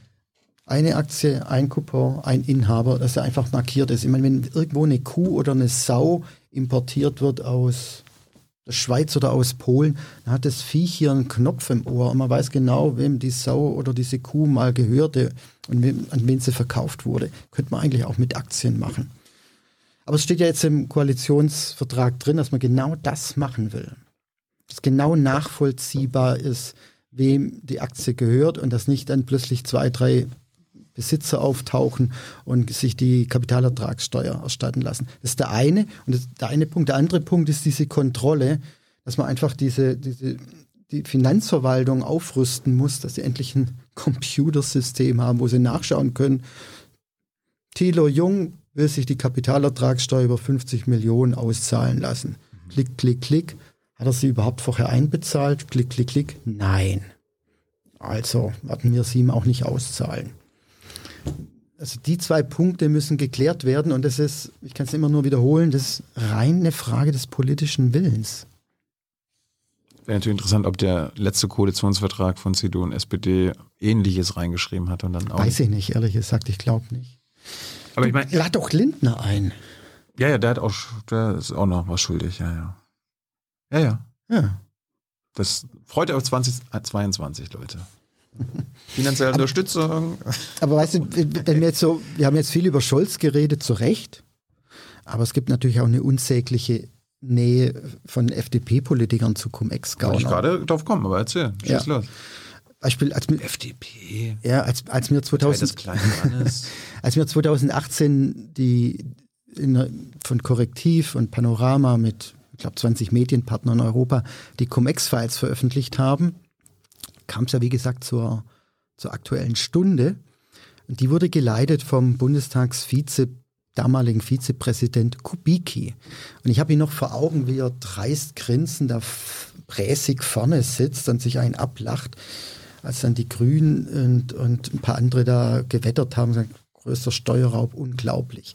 Was man wissen muss, es eine, eine zentrale Figur in Deutschland bei Cum-Ex ist ein, ein früherer Steuerfahnder, der dann die, die Seiten gewechselt hat, ein Top-Jurist und, und dann Steueranwalt wurde und diese Geschäfte gemacht und orchestriert hat.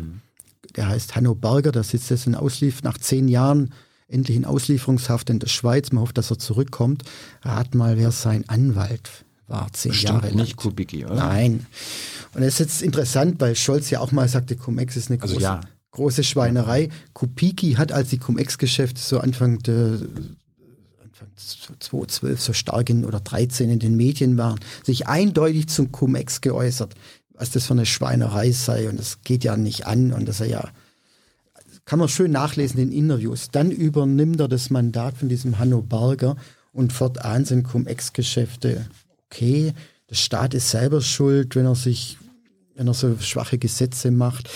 Er hat einfach auch partizipiert an den Cum-Ex-Geschäften, weil wer, woher kommt das Honorar, das man ihm bezahlt hat? Aus Cum-Ex-Geschäften. Sein Mandant hat Cum-Ex-Geschäfte gemacht, hat viel Geld damit verdient.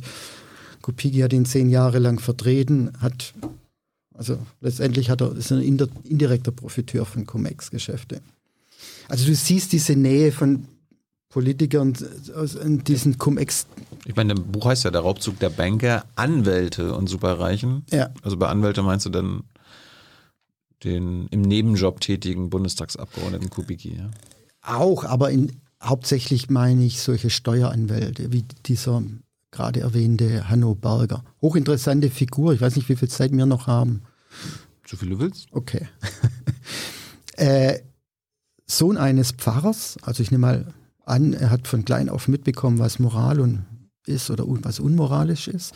Er hat dann Jura studiert, wurde Finanzbeamter, war einer der gefürchtesten Steuerprüfer am Finanzplatz Frankfurt, hat die Deutsche Bank geprüft und was weiß der Teufel und die Steuern eingetrieben, so wie sich's gehört. Und Ende der 90er hat er die Seiten gewechselt, weil er natürlich mitgekriegt hat, dass man auf der anderen Seite noch mehr Geld verdienen kann. Und dann wurde er aus schnell berühmt. Er war dann bei amerikanischen Steuerkanzleien und sag irgendeinen Namen eines Prominenten, der gehört zu seinen Mandanten. Die Quanz von BMW, Adidas. Er hat die alle arm gerechnet, damit sie möglichst wenig oder gar keine Steuern zahlen müssen. Unter anderem war auch sein Mandant Richard von Weizsäcker, früherer Bundespräsident. Denke ich, sagt viel über unsere Gesellschaft aus, wenn ein früherer Bundespräsident sich von so einem Steueranwalt äh, sich arm rechnen lässt, um möglichst wenig Steuern zahlen zu müssen. Steuern sind Raub. Ja. Ist doch ein FDP-Spruch, oder? Nee, Da passt es das doch. nee also ich, ich, lass, okay, dann lass uns eher mal kurz absch, Ja, ja. abschweifen von, nee, finde ich gut, weil Äh, für, für mich ist es ist so ein Staatengebilde, eigentlich leben wir doch in einer großen WG. Und jeder hat irgendwie seinen Anteil zu entrichten für die Miete oder für die Kaffeekasse. Und wenn wir zwei und deine Kollegen uns eine WG teilen würden und einer nicht nur kein Geld in die Kaffeekasse wirft, sondern sogar Geld rausnimmt, was wird man mit dem machen? Wenn ihn aus der WG schmeißen, ist doch klar.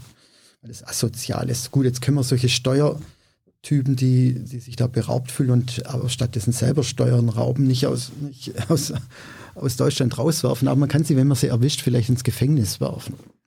Man sagt, ihr habt hier Steuerraub betrieben. Aber ich finde, das ist halt das Problem, dass Leute Schwierigkeiten haben, äh, Steuern zu akzeptieren. Du hast ja schon zitiert, als wäre das Raub. Ich meine, das ist mein Beitrag zur Gesellschaft mit dem Geld. Man Straßen gebaut, Schulen gebaut, Kitas gebaut. Wo ist das Problem? Ich meine, war das früher anders? Du bist ein bisschen älter als ich, können wir ja verraten. Danke. Äh, ich meine, ich lebe jetzt in der Ära des Neoliberalismus. Ja. Ich erkläre mir das dadurch, dass das äh, dadurch natürlich gekommen ist. Das Individuelle hat im Vordergrund zu stehen. Mein Geld. Ich weiß am besten, wie man es macht. Ich gründe lieber eine Stiftung und stecke da mein Geld rein, als dem Fiskus nochmal irgendwie was zu geben, womit er dann irgendwie was macht, was ich gar nicht wollte. So fu funktioniert aber ein Staat nicht. Es Aber das nicht. wird, das äh, sagen auch viele junge Leute. Vielleicht Ja. auch ein paar, die jetzt hier zugucken und ja, im, im, dann, im Chat schreiben. Und, liebe und Zuschauer und Zuschauerinnen, so geht's nicht. Wir haben halt unsere Steuern zu bezahlen und gut, wir haben da nicht immer, sind vielleicht nicht immer glücklich, was mit dem Geld passiert, aber ja, ein Staat braucht das Geld. Wir sind in einer Pandemie. Woher sollen das alles bezahlt werden? Die Bazooka von Scholz. Woher soll denn das Geld kommen? Das müssen wir leisten. Deshalb will ich, dass alle das leisten. Und zwar jeder so viel, wie er in Relation zu seinem Einkommen kann. Also ist doch, wo ist das Problem? Und genau, die Superreichen, über die du ja auch schreibst, äh, werden jetzt auch wieder verschont, dank der Ja. neuen Ampelregierung. Pff, weiß ich nicht, aber klar, Ja, keine Sup- Vermögensteuer, keine Ja. andere Erbschaftssteuer. ja, du musst Lindner hierher holen. Führt kein Weg dran vorbei. Ja. Mal gucken, ob der dann sagt als Finanzminister, dass Steuern Raub sind. Bez bezweifle ich so ein bisschen. Gibt es noch andere FDPler, über die wir was wissen müssen? Ja, aber die sind jetzt nicht mehr im Bundestag. Ja. Solms war zum Beispiel gerade mit diesem Hanno Berger sehr eng. Der dann auch, der war mal in der CDU, dieser Mr. Cum-Ex. Ach so, genau. Der hat dann, äh, er war Steueranwalt, hat die Reichen arm gerechnet und irgendwann ist er über Cum-Ex gestolpert und hat dann gemerkt, Gott, das ist ja das Vehikel, das ist die Lizenz zum Gelddrucken und ist dann kräftig ins Cum-Ex-Geschäft eingestiegen und hat seinen Mandanten erzählt, ich habe da so ein Ding, da können wir nicht nur Steuern sparen, sondern da gibt's richtig Steuern sparen ist übrigens ein doofer Begriff. Ich muss mich korrigieren. Das ist so ein Framing. Ich, ich bin Schwabe, also ich kenne mich aus mit Sparen. Sparen hat was mit Verzicht zu tun. Aber Ich gehe halt nur einmal in der Woche essen und nicht jeden Tag. Das ist Sparen. Aber äh, Steuern nicht zu zahlen hat nichts mit Sparen zu tun. Das Framing ist ja immer Steuerbelastung. Ja, Wer wird entlastet, wer wird belastet? Ja. So, du hast ja erzählt, September 2013 fing das Ganze an. Mhm. Also bei mir. Ja. Ja. Wir haben jetzt, Olli, acht Jahre später. Und du beschäftigst dich immer noch damit. Hast du nebenbei ein paar andere Sachen gemacht oder so? Wenig. Und deine Chefs lassen dich das machen, oder was? Ja, ich habe ja auch. Haben sie nicht immer gesagt, Olli, lass das doch mal sein? Natürlich. Ja? Ja, klar. Womit begründest du dann, dass du es trotzdem weitermachst? Eh, dass es wichtig ist. Und äh, weil, wenn, wenn wir da nicht drüber berichten, dann gerät das, das Thema in Vergessenheit und dann verbessert sich's nicht. Jetzt ist es ja immerhin im Koalitionsvertrag. Und ich glaube, es hat, hat was auch mit Berichterstattung zu tun, dass es immer so ein paar Jungs und Mädels gab wie mich, die da den Finger in die Wunde gelegt haben und, und da auch ein Druck entsteht. Und die Leute, sie müssen nicht verstehen, wie Cum-Ex im Detail funktioniert, aber sie haben kapiert, das ist ein Diebstahl und dass da auch eine gewisse Empörung da ist. Und das entsteht auch nur durch Öffentlichkeit. Aber hast du das Gefühl, dass unsere Kolleginnen in der Hauptstadtpresse sich mit dem Thema so angemessen beschäftigt haben? Ich meine, im Wahlkampf war das praktisch kein Thema. Das- Die letzten Jahre war das kaum Thema. Dass das im Wahlkampf kein Thema war, fand ich komisch. Über jeden Scheiß von Laschet wurde Ja. berichtet, Und- äh, Annalenas äh, Fehler in Ja. Büchern und so Und da weiter bekam- wurden berichtet. bekam ich halt immer, ah, das sei zu kompliziert sein. Es, es mag, in der Mechanik mag es kompliziert sein, aber dass jemand sich Steuern erstatten lässt, die er nicht bezahlt hat, das ist nicht kompliziert und ich muss die Mechanik nicht begreifen. Äh, es ist doch beim VW-Dieselskandal ähnlich. Ich meine, äh, welcher Journalist weiß, wie dieser Mikrochip aufgebaut ist, der die äh, Schummelsoftware steuert? Muss man nicht wissen, außer man ist ein Nerd. Sondern es reicht zu wissen, dass die Autos manipuliert sind und was damit dann geschieht. Und ähnlich ist es mit Cum-Ex. Es reicht, wenn ein paar Nerds wie, wie ich wissen, wie das im Detail dann funktioniert. Aber so what? Also das war für mich auch eine Ausrede von unseren Kollegen, so, ah, das ist zu kompliziert, weil ich natürlich gesagt, ey, Du hättest gesagt, hier, ARD Hauptstadttür, wir machen einen Workshop. Wann soll ich kommen? Ich erkläre euch das. es gab auch Telefonate, aber dann gab es dann auch die Interviews an die Triels und was weiß der Teufel. Und ich habe dann auch immer gestaunt, was gefragt oder nicht Aber es gab ja nicht wurde. nur Wahlkampf, es gab ja schon jahrelang die, ähm, die Sache. Und seit 2020 hast du über die, über die Olaf Scholz Ja, Beteiligung berichtet.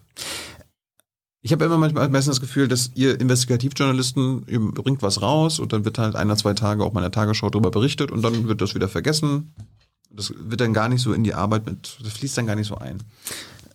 ja, aber ich bin da auf, auf meine Kollegen bei Panorama und bei Korrektiv einfach stolz. Ja, ich meine jetzt also die Hauptstadtpresse jetzt. hier. Ja, aber lass die Hauptstadtpresse, Presse, äh, Hauptstadtpresse Presse sein.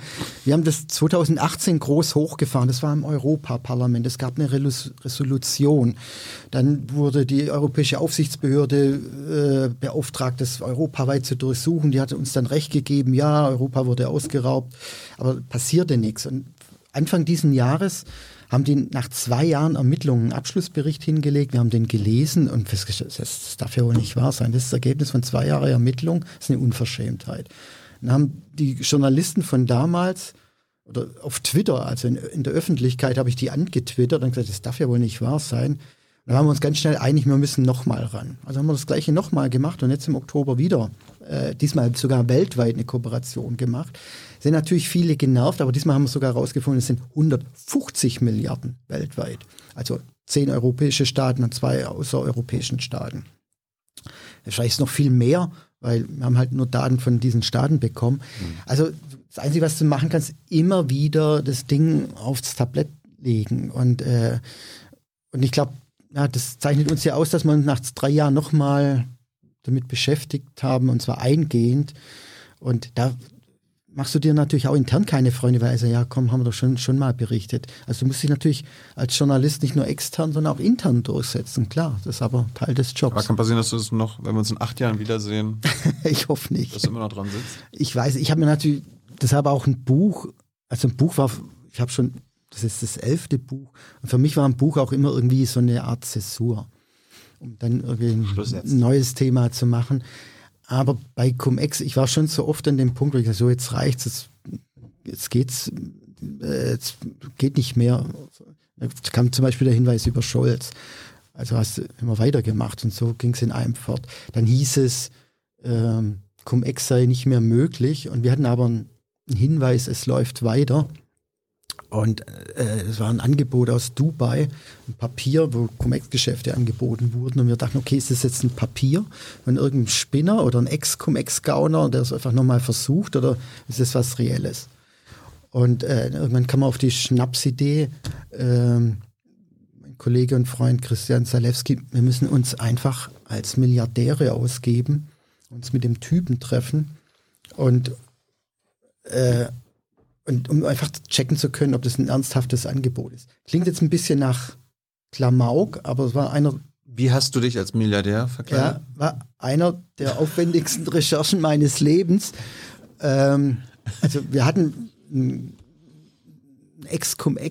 Ex-Gauner, äh, der jetzt die Seiten gewechselt hat, der uns gecoacht hat. Also muss erst mal lernen, wie so jemand denkt.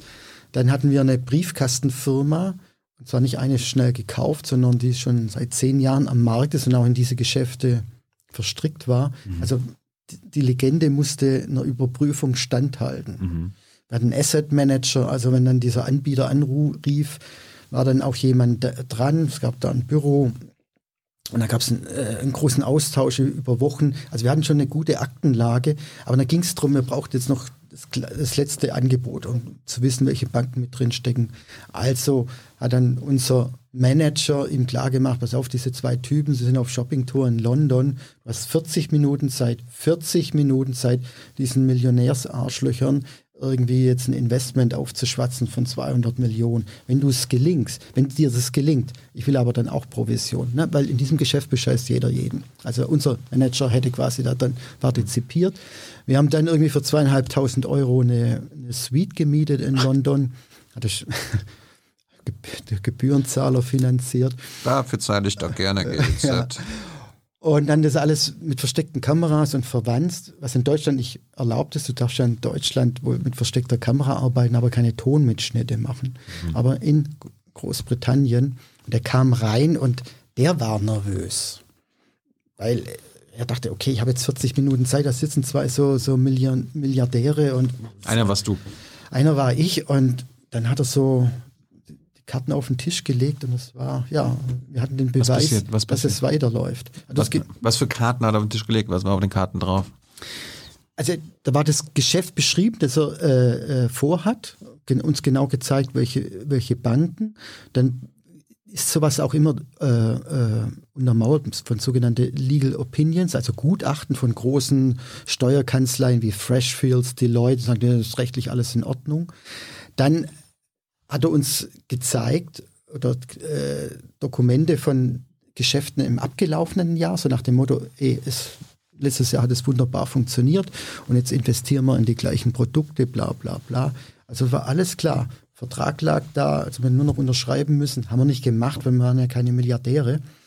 Ansonsten hätten wir binnen wenigen Wochen, Monaten eine Rendite gehabt von 20, 30 Prozent. Also wenn du dann 200, 300 Millionen investierst. Hast du mich mal angerufen? Vorher hast du gesagt, du hast das Geld nicht.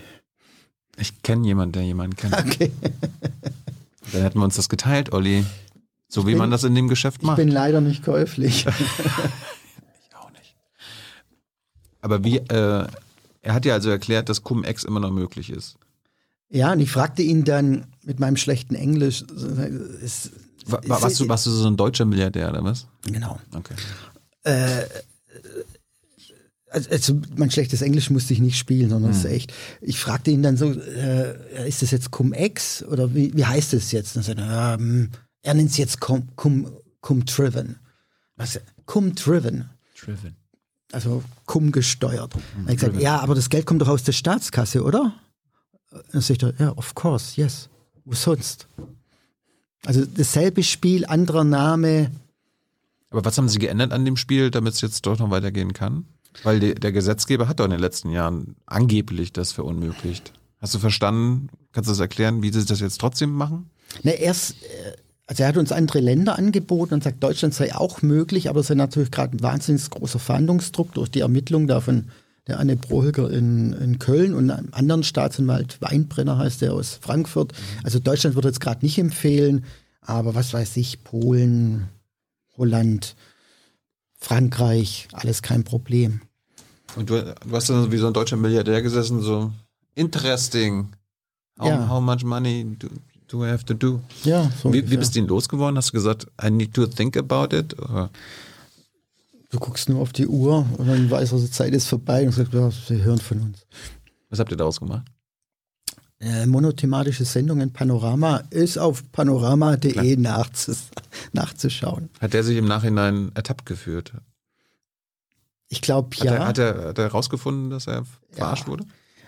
Also ich habe ja in der Zwischenzeit noch auch seinen Lehrmeister getroffen und interviewt. Also diese, diese, dieser, dieser Clip, auf dieser Panorama-Clip, der ging wirklich steil so in der Branche. Keiner von denen spricht vermutlich Deutsch oder die wenigsten, aber alle haben das angeschaut.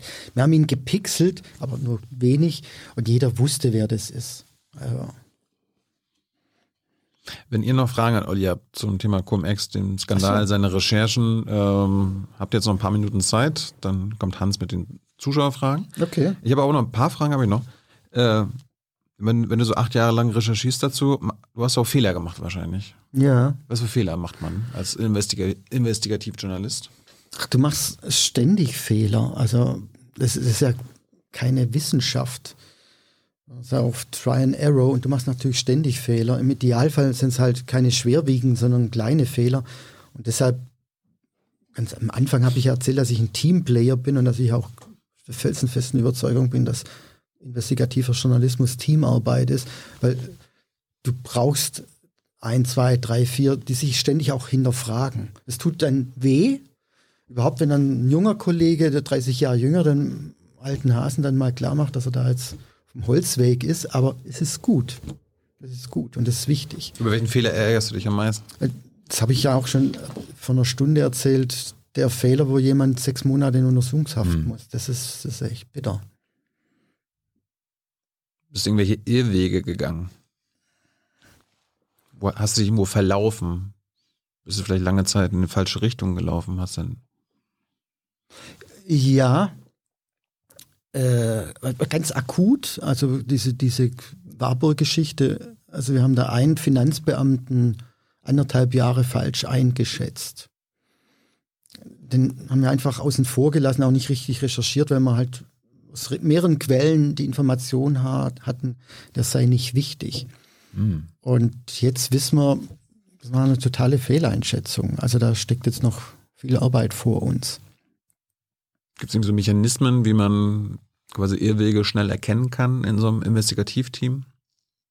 Oder muss das auch passieren? Zwangsläufig. Na gut, du, du hast eine, eine These, einen Hinweis, eine Information, du hast ja nicht die komplette Geschichte auf dem Tisch und schon gar nicht die Belege, sondern dann versuchst du dich da durchzuarbeiten und dann kannst du entweder die These erhärten oder nicht oder manchmal äh, interpretierst du die Quellen falsch oder das ist ja auch manchmal kompliziertes Zeug, gerade bei Cum-Ex.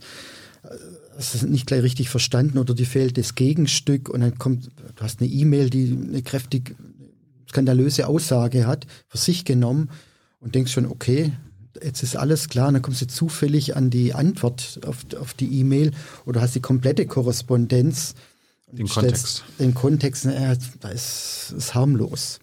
Oder auch um, im umgekehrten Weg. Du denkst, oh Gott, das ist ja harmlos, dann hast du plötzlich einen kompletten E-Mail-Verlauf äh, nichts. Jawohl. Wurden dir Fallen gestellt in deiner Recherche? Von wem auch immer? Ja, klar. Was für Fallen werden einem gestellt?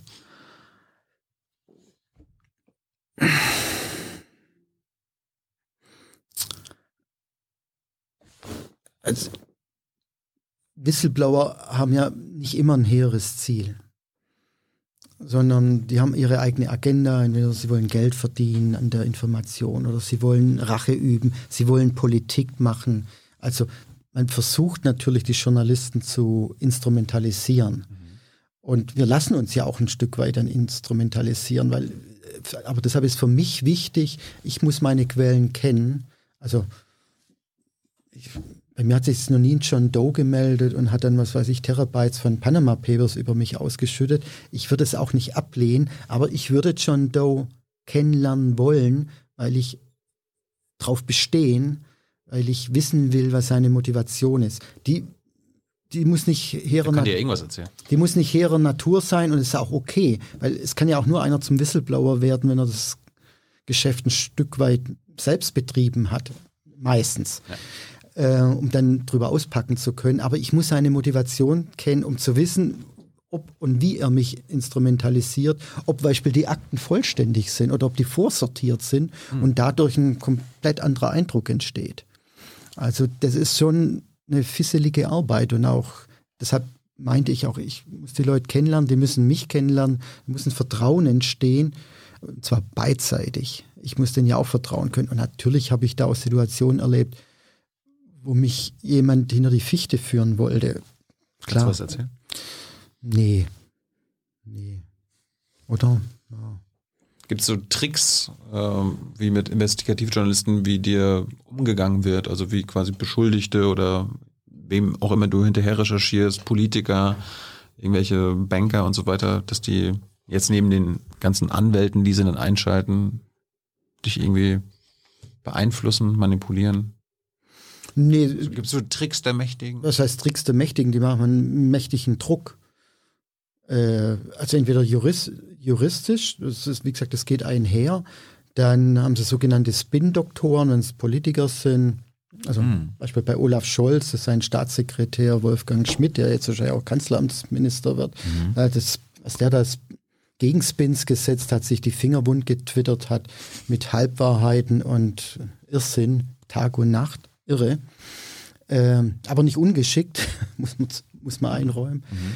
Ähm, dann haben die, die, die Mächtigen und Reichen nicht nur, nur Anwälte, sondern die haben was ich so PR-Manager, die dann Gegenspins setzen, zur Konkurrenz gehen und dann irgendeinen Kram erzählen und ach, was weiß der Teufel. Also das sind alle Spielarten am Start. Aber so wie früher, das irgendwie so, ich schicke dir einen Schlägertrupp, äh, du kriegst auf die Schnauze, wenn du, nicht, wenn du so weitermachst, sowas gibt es nicht mehr. Doch, das, kommt, das hängt halt jetzt vom Thema ab. Ah, also. wirklich? Ja, klar. Wo wurde dir schon mal Gewalt angedroht? also ich habe früher, das ist jetzt sehr, sehr, sehr lang her, äh, über, über Rechtsextremismus gearbeitet und war da auch hin und wieder in der Szene drin. Äh, irgendwann wurde mir vom Verfassungsschutz mitgeteilt, ich soll aufpassen, weil die mich observieren, wo ich lebe. Und das Verrückte ist dann, also offensichtlich hat der Verfassungsschutz die Nazis observiert, wie die Nazis mich observiert haben. Und ich bin jeden Morgen zur Arbeit gegangen, hinter mir ist eine halbe Fußballmannschaft hinterher. Und das Schlimme war, ich habe es nicht gemerkt. Aber klar kommen dann manchmal Drohmails und so ein Kram oder kamen. Gegen dich wurde ja auch ermittelt. Also mhm. du hast ja in der Schweiz, äh, ja. Schweiz hast du mal äh, gemieden. Warum haben die gegen dich ermittelt? Wegen was? Weil du Geheimnisse verraten? Ja, ich war, was? die haben gegen mich wegen Spionage ermittelt. What? Ja. Aus, ihrer, aus der Schweizer. Er spioniert hier Raub hinterher, das geht aus, ja gar nicht. Aus der, aus der Sicht des Schweizer Justiz war ich ein Wirtschaftsspion, der die Geschäftsgeheimnisse einer Schweizer Privatbank öffentlich gemacht hat. Stimmt es?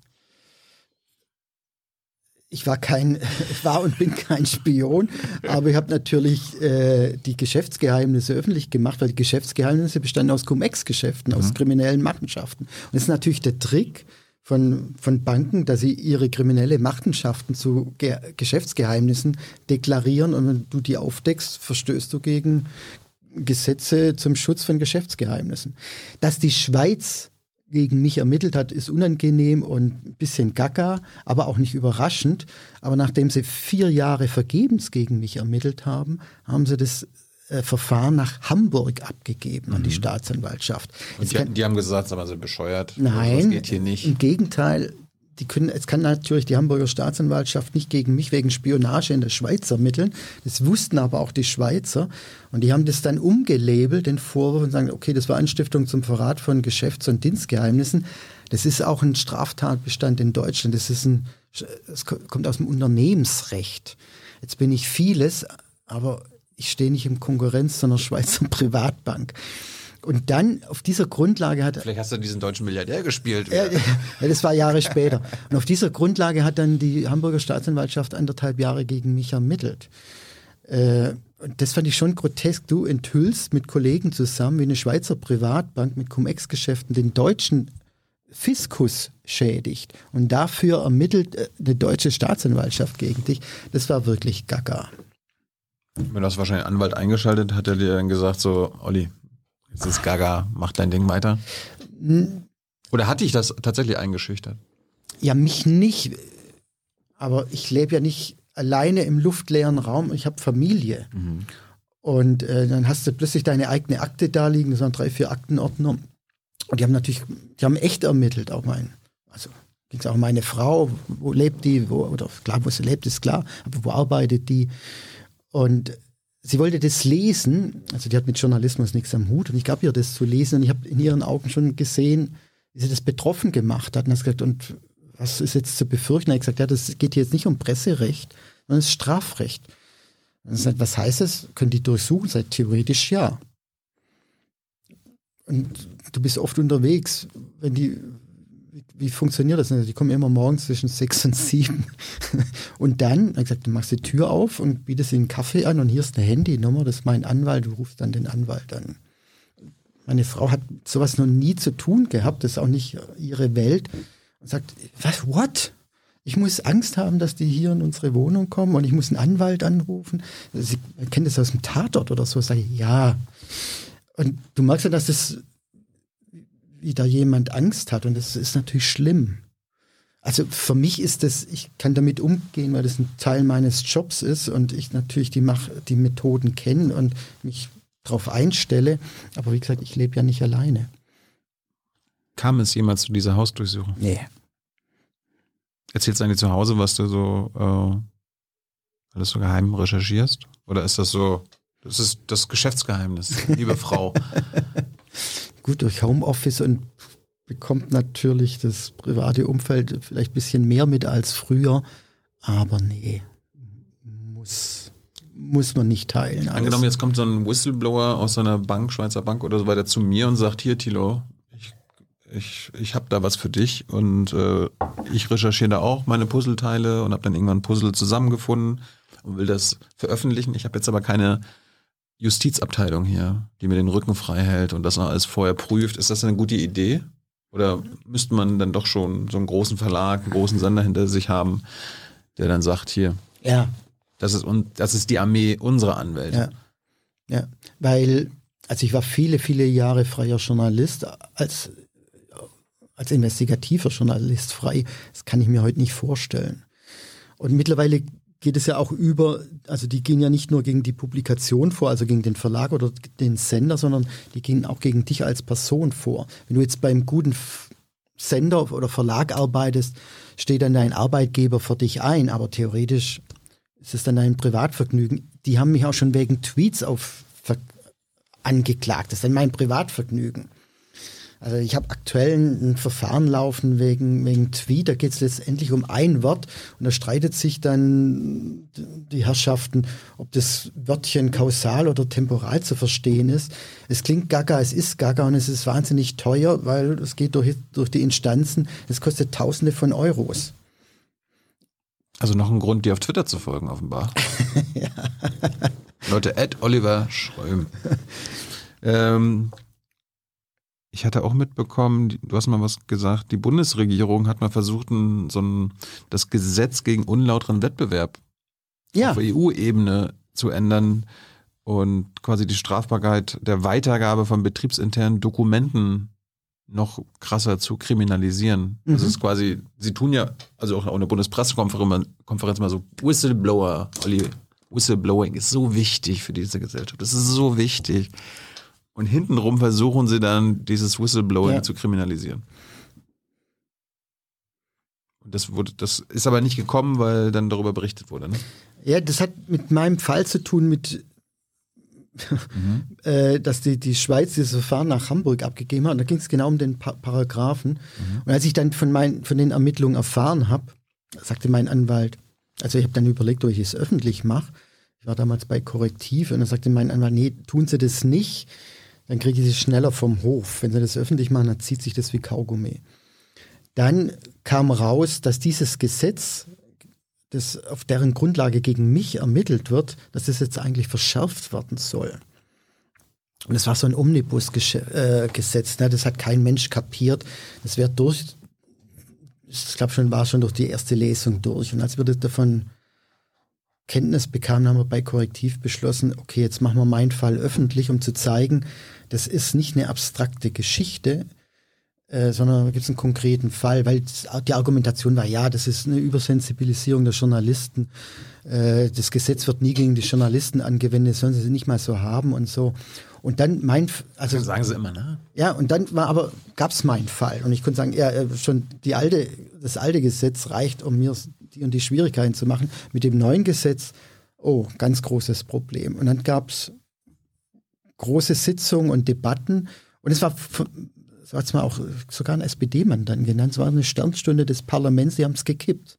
Es war deshalb beeindruckend, das war aber, das wollte, aber es wollte die alte Bundesregierung, das nee, SPD-geführte Justizministerium. Genau, und deshalb Sternstunde, weil sich da wirklich die SPD-Abgeordnete reingehängt haben, um das Ding zu kippen, so quasi gegen die Interesse ihrer, gegen das, gegen das Interesse ihrer eigenen Justizministerin. Das fand ich schon groß. War das damals Barley oder Laut? Barley, ja. Also. Sitzt jetzt im Europaparlament, glaube ich, ne? Ja. Naja. Ähm, Ihr Papi war mal Journalist. Ja, vielleicht hat sie es deswegen gemacht. Weiß ich nicht. Der hat immer so viel Scheiße recherchiert. Machst du das dein Leben lang noch? Investigativjournalist. Kannst, äh, kann, kannst du dir irgendwas anderes noch vorstellen? Ja, aber ich habe leider nichts anderes gelernt. Ich kann nichts anderes. Wenn wir jetzt so, so viel über Seitenwechsler geredet haben, kommt es für dich nochmal in Frage, die nee. Seiten zu wechseln? Wir brauchen bald neue Ministerien und Regierungssprecher? Nee. No way. No way. Also vorher gehe ich Taxi fahren, echt. Und ähm, Hans kann jetzt gleich kommen. Jetzt kommen eure Zuschauerfragen. Bin mal gespannt, was da so alles kommt. Ja. Ähm, meine letzte Frage wäre, was heißt eigentlich Cum-Ex? Beziehungsweise warum heißt es Cum-Ex? Oh, das bringst du jetzt zum Schluss? Ja. also die ganze Geschichte, äh, die Aktien werden getradet oder gehandelt rund um den Dividendenstichtag. Und einmal mit Anspruch auf Dividende, also mit Cum und einmal ohne, also Ex. Bist jetzt auch nicht klüger, das jetzt auszuführen, mhm. bräuchte man ein paar Minuten. Ja, die, die nehmen wir uns noch. Ja? ja. Okay. Ähm, ich meine, ich frage mich ja auch, ob viele so in der Öffentlichkeit, ob das so, so gut gewesen ist, das Cum-Ex zu nennen und nicht irgendwie Steuerraub. Weißt du, also bei Cum-Ex, ich weiß nicht, wenn ich meine Oma jetzt anrufen würde, Oma, was fällt dir zu Cum-Ex-Skandal ein? Weißt du, was ich meine? Ja, der Begriff kam, glaube ich, aus der Branche. Die haben das dann irgendwann selber so genannt. Warum auch immer. Vielleicht dieser Erklärung. Mhm. Also klar, das, du brauchst drei Parteien, um dieses Geschäft zu machen. Die sprechen sich ab. Es ist überhaupt keine Marktsituation. Es geht äh, äh, außerhalb der Börse. Diese Geschäfte, ne, äh, du bist ein Investmentfonds, willst Cum-Ex-Geschäfte machen, hast 500 Millionen. Deine Bank äh, hebelt es mit ein paar Milliarden und dann gibt es Investmentgesellschaften, die dann die, die Aktien kaufen und verkaufen. Und da kommen Leerverkäufer ins Spiel. Also dann verkauft die Aktiengesellschaft dir, ich weiß nicht wie viele Aktien im Wert von drei Milliarden und du, die haben die Aktie noch gar nicht. Die lief, aber verkaufen quasi die Aktie an dich mit Dividende, mit Anspruch für, auf Dividende. Ist ja entscheidend für dich, weil das ist ja der Gewinn. Mhm. Sie liefern die Aktie dann nach dem Dividendenstichtag. Da ist die Dividende aber schon abgezogen. Also da fehlen 25 Prozent. Also du machst ein Minusgeschäft, willst du natürlich nicht machen. Deshalb gibt es da so eine Netto-Dividenden-Kompensationszahlung und im Abrechnungssystem können, das kann zwischen dieser Netto-Dividendenzahlung und die, der echten Dividende nicht unterscheiden und die Depotbank schmeißt zwei Steuerbescheinigungen raus. Für eine Aktie, für einen Deal. Und das ist, ne, du hast quasi, dann holst du dir die Steuer zweimal, obwohl sie nur einmal entrichtet wurde. Und wenn das Geschäft abgeschlossen ist, gibst du die Aktie zurück mhm. an die Investmentgesellschaft, die liefert die Aktie wieder an den Lieferanten, der die Ex geliefert hat. Mhm. Das Geld zu, geht zurück, die Milliarden, die hast du ja auch nur geliehen. Und das wird dann alles über ein Future-Geschäft abgesichert und so werden dann die also das ist keine Marktsituation, da bewegt sich nichts. Und so kriegt dann auch jeder seine Anteile. Das ist vorher minutiös. Die Bank auch. Die Bank auch. Das ist vorher minutiös ausgerechnet. Die macht genau, wir kaufen die und die Aktie so und so viel. Die müssen aufpassen, dass sie nicht zu viel Aktien kaufen, weil das, der Handel läuft ja außerhalb der Börse. Und sobald du mehr Anteile an einem Unternehmen hast, also mehr über drei Prozent, ist es meldepflichtig, fällt es auf. Mhm. Also sollte dann wenn Sie es ausgerechnet haben, du bist bei 3 Milliarden, dann bitte nicht 3,5 Milliarden, sonst wird es kritisch. Ja, das ist, so funktionieren die Geschäfte. Es ist noch alles ein bisschen komplizierter und detaillierter, aber ein, man kann es im Buch nachlesen, da muss ich auch wirklich ein ganzes Kapitel aufwenden. Hast du irgendwann mal das Gefühl gehabt, so, oder dir so gesagt, so, das ist, alles, das ist schon beeindruckend, was die sich da ausgedacht haben. Das äh, unabhängig dieser ganzen kriminalistischen Energie und dieses Raub an der Gesellschaft, das ist schon, das muss man erstmal, muss man einmal anerkennen. Also den, diesen Deal, den ich dir jetzt gerade so grob mhm. schilderte, das war so der erste, einer der ersten Comex-Deals 2006, mhm.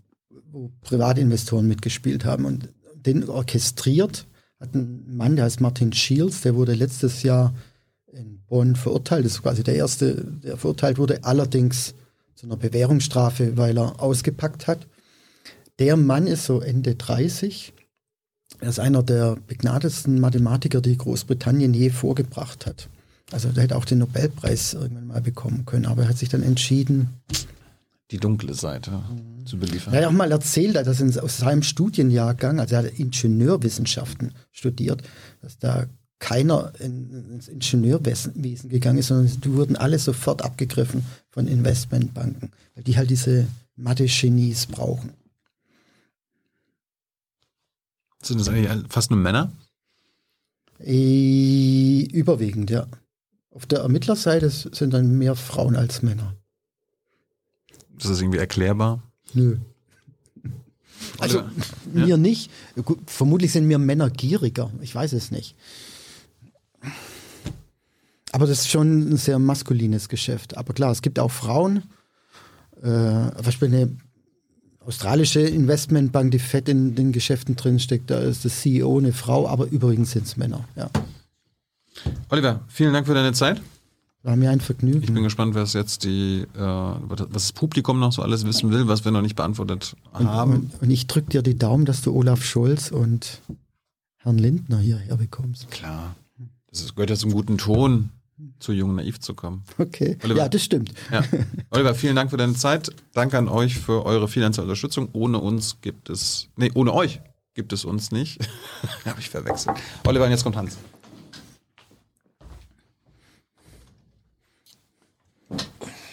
bin ich gespannt. Mhm.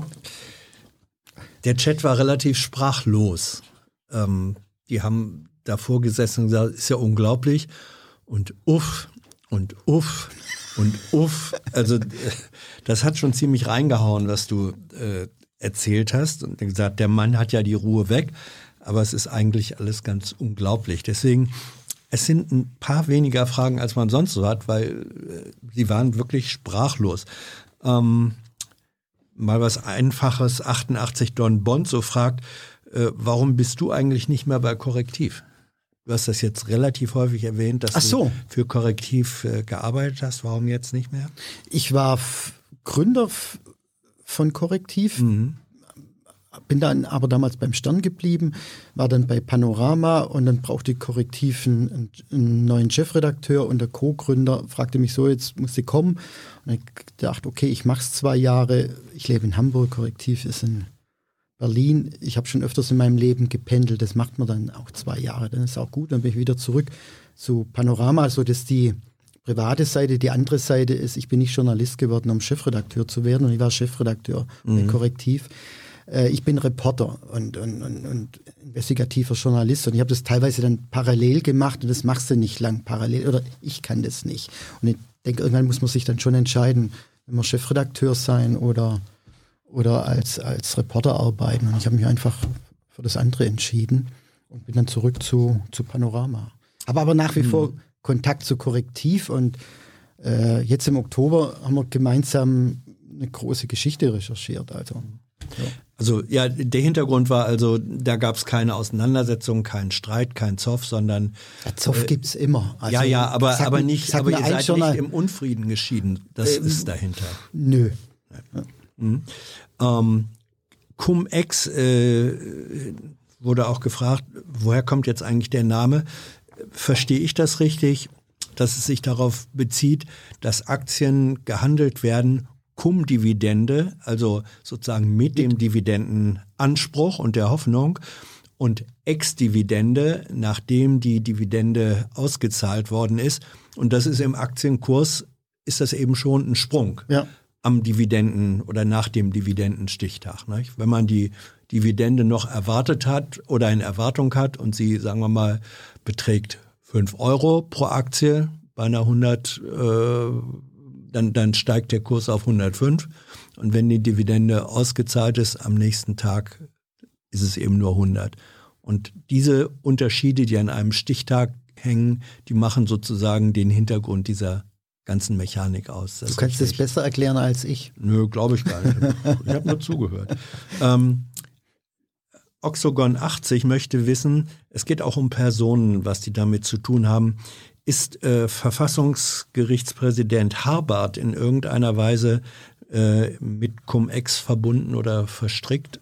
Weißt du da was oder nee, ist das jetzt nur ein Name-Drop? Nee, nee, nicht, dass ich wüsste, aber ich weiß, mhm. wo das Gerücht herkommt. Mhm.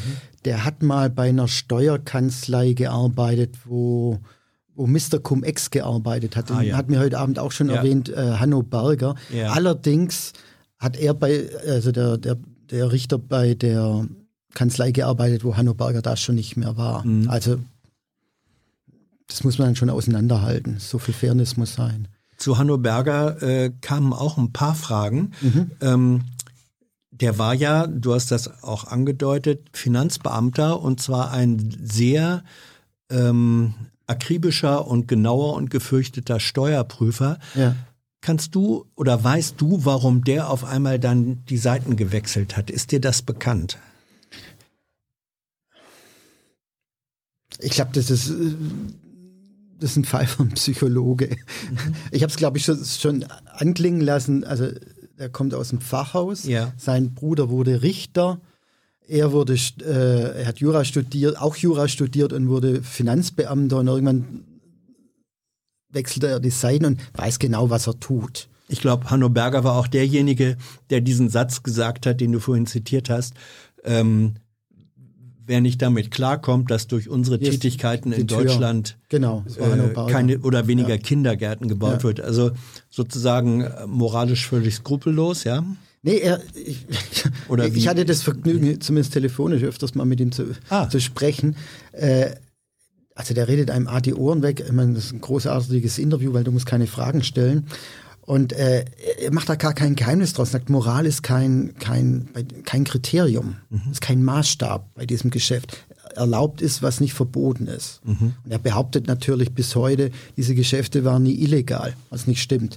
Aber er, er ist natürlich ein brillanter Kopf, ein Jurist, äh, der haut da Dinger raus, klar. Aber für, für ihn ist es, glaube ich, auch, aber das ist jetzt wirklich Küchenpsychologie. Für ihn ist es auch eine Intellekte, intellektuelle Herausforderung, äh, da immer Schlupflöcher zu finden oder immer einen Schritt voraus zu sein. Das ist ja eine eigenartige äh, Sache, wenn jemand, also ich äh, mache jetzt mal einen ganz groben Vergleich, ähm, angenehmer, äh, angenommen, jemand ist ähm, ein hervorragend äh, ausgebildeter Schmied, äh, der was von Schlössern versteht und dann lässt er sich auf einmal anheuern für eine Bande von Tresorknackern. Also sozusagen der Tresorbauer, der auf einmal Tresorknacker Ja. wird. Ist Ja. das eine vergleichbare äh, Struktur? Ist das ein vergleichbarer Eigentlich Wechsel? ja. Ja, klar. Er hat vorher die Tresore gebaut und hinterher hat er sie. Jetzt, da weiß er, wie es geht. Er, er wusste es, wie, genau. Ja. Das ist ein, guter, ist ein gutes Bild. Stimmt. Weil er, weil er zuerst auf der anderen Seite war, Ja. wusste er natürlich, wie es geht, wo er reinhauen muss. Ja. Also, weil er beim Staat gelernt hat, wo der Staat bescheißbar ist, Ja. hat er gesagt, und mit dem Wissen Ja. mache ich jetzt mal Kohle. Ja. Ähm, Unleash the Best möchte wissen, warum kann die Steuer, also diese Kapitalertragssteuer, überhaupt zurückverlangt werden? Du hast das vorhin schon mal angedeutet, aber warum ist das eigentlich möglich? Dass man zahlt ja die Steuern, äh, weil man Kapitalerträge gemacht hat, also weil man Einnahmen generiert hat. Wieso kann das dann auf einmal zurückgefordert werden? Ähm, also ein Aktionär, eine Person kann, kann die Steuer nicht zurückfordern, Mhm. sondern ein, nur ein institutioneller Anleger, also ein Bank. Fonds, Ja. eine Bank. Und da sagt man, dass keine Doppelbesteuerung stattfindet, weil die noch auf, auf anderem Wege auch besteuert werden, haben sie das Anrecht, diese Kapitalertragssteuer sich zurückerstatten zu lassen, wenn sie sie vorher entrichtet haben. Das heißt, und deswegen braucht die Bank eben Leute mit ordentlich Vermögen, die das der Bank zur Verfügung stellen. Ja. Ähm, gib mir mal dein Geld, ich spekuliere damit und äh, ich darf was zurückfordern, was du als Privatmann nicht zu, zurückfordern darfst. Und den Gewinn, Ja. die also Beute die, teilen wir uns. die Investoren, die haben dann entweder in Fonds eingezahlt Mhm. oder selber Fonds oder GmbHs gegründet, um ein Anrecht haben, zu haben auf, auf Erstattung dieser Kapitalertragssteuer. Tonka möchte wissen, auch das hattest du schon angedeutet, Cum-Ex bezieht sich nicht nur auf Deutschland, sondern auf welche anderen äh, Weltweit. Nationen? Weltweit. Weltweit. Ähm, Stefan Neumann, wie bewertest du die Reaktion der Öffentlichkeit, der Medien, der Politik auf Pandora Papers, Panama Papers äh, und ähnliches, auch deine Veröffentlichungen, angemessen oder zu wenig? Nee, natürlich wünscht man sich, äh, dass solche Skandale mehr Aufmerksamkeit bekommen und dass dann auch Impact geschieht, also dass mhm. was geändert wird. Und das ist natürlich mühselig. Ne? Also wir schreiben uns die Finger krumm, bis da endlich was passiert. Deshalb haben wir es vorher thematisiert. Hat mich ja. echt gefreut. Das ist im nach, nach acht Jahren ist zwei Sätze im mhm. Koalitionsvertrag. Und es sind wirklich nur zwei Sätze, die reichen aber auch. Die müssen sie jetzt nur mit Leben füllen und dann ist es wirklich over in diesen Geschäften. Da wurde die Frage gestellt, ja. Ähm, jetzt haben wir Herrn Scholz, wo du immer noch sagst, der lügt, der wusste es eigentlich. Und der wird Kanzler, vermutlich. Und sowohl Justiz als auch Finanzressort geht in FDP-Hand. Herrn Kubicki hattest du schon erwähnt. Ist das ein perfekter Schutzschirm für Scholz und andere? das weiß ich nicht. Ich, ich glaube, Scholz will vielleicht im tiefsten seines Herzens diese Geschäfte auch verhindern.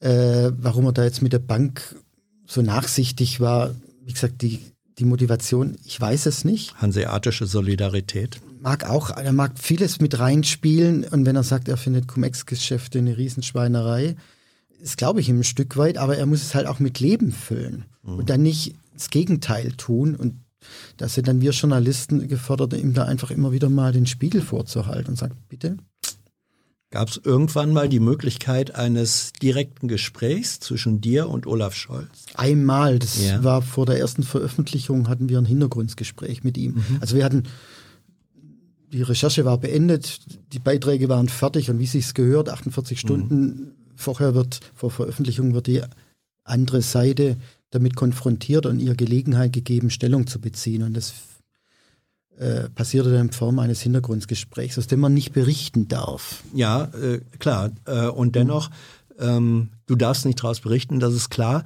Äh, aber hattest du den Eindruck, dass äh, Olaf Scholz betroffen war über das, was ihr alles wusstet? Oder äh, manchmal ist es ja so in Hintergrundgesprächen, da wird man dann ja auch abgeklopft. Na, was wisst ihr denn so? Und dann sind manchmal Gesprächspartner erkennbar entspannt und dann weiß man, ah, wir wissen doch nicht. Nee, genug. der war überhaupt nicht entspannt, weil die Konfrontation, unsere Fragen waren, es war ein langer Fragenkatalog mhm. und da fragst du nicht nur, sondern da sagst du nach unserer Kenntnis, nach uns mhm, vorliegenden mhm. Informationen, nach uns vorliegenden Unterlagen, bla bla bla. Also der wusste, die sind gut munitioniert. Mhm. Äh, deshalb das Gespräch dann auch. Waren denn da auch schon so weite weiße Flecken auf der Landkarte der Erinnerung feststellbar? Oder wusste er da noch mehr? Nee. Gut. Da, da fing es eigentlich an mit den Erinnerungslücken. Ah, ja. ja. Mhm. Martina Song. Entschuldigung, das äh, war ja. nach der zweiten Berichterstattung. Okay. Und da wusste er, jetzt wird es haarig und eng und da fing es dann an, also die erste, die hat er so weggelächelt, da gab es mhm. auch kein Gespräch, da hat er unsere Fragen nicht beantwortet mhm. oder glaube ich dann ganz kurz vor der Sendung erst und später, als er damit konfrontiert wurde, ja, ist ja nichts dran und äh, alles lächerlich und bla bla bla und die Vorwürfe werden sich in Luft auflösen.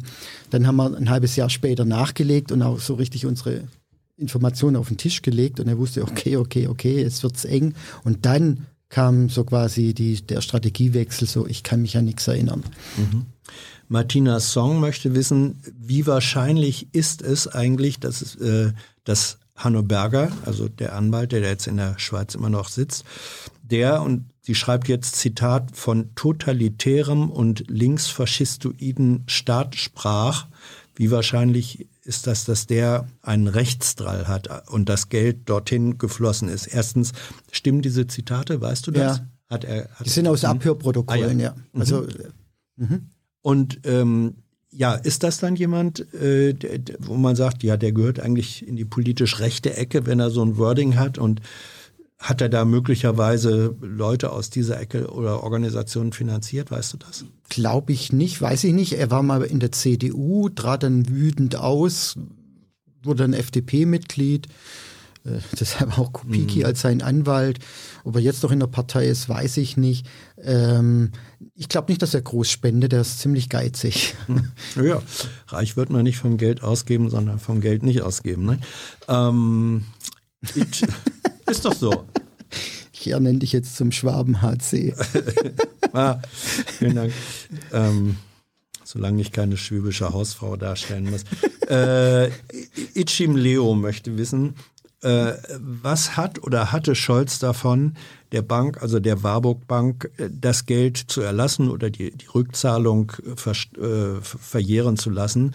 Was war seine Motivation dafür? Kannst du da was sagen? Das ist die 170 Millionen Euro Frage, die ich nicht beantworten kann. Ich kann da nur spekulieren. Es gibt so ein paar Erkläransätze, aber wie gesagt, die sind spekulativ und das möchte ich nicht machen. Gar nicht?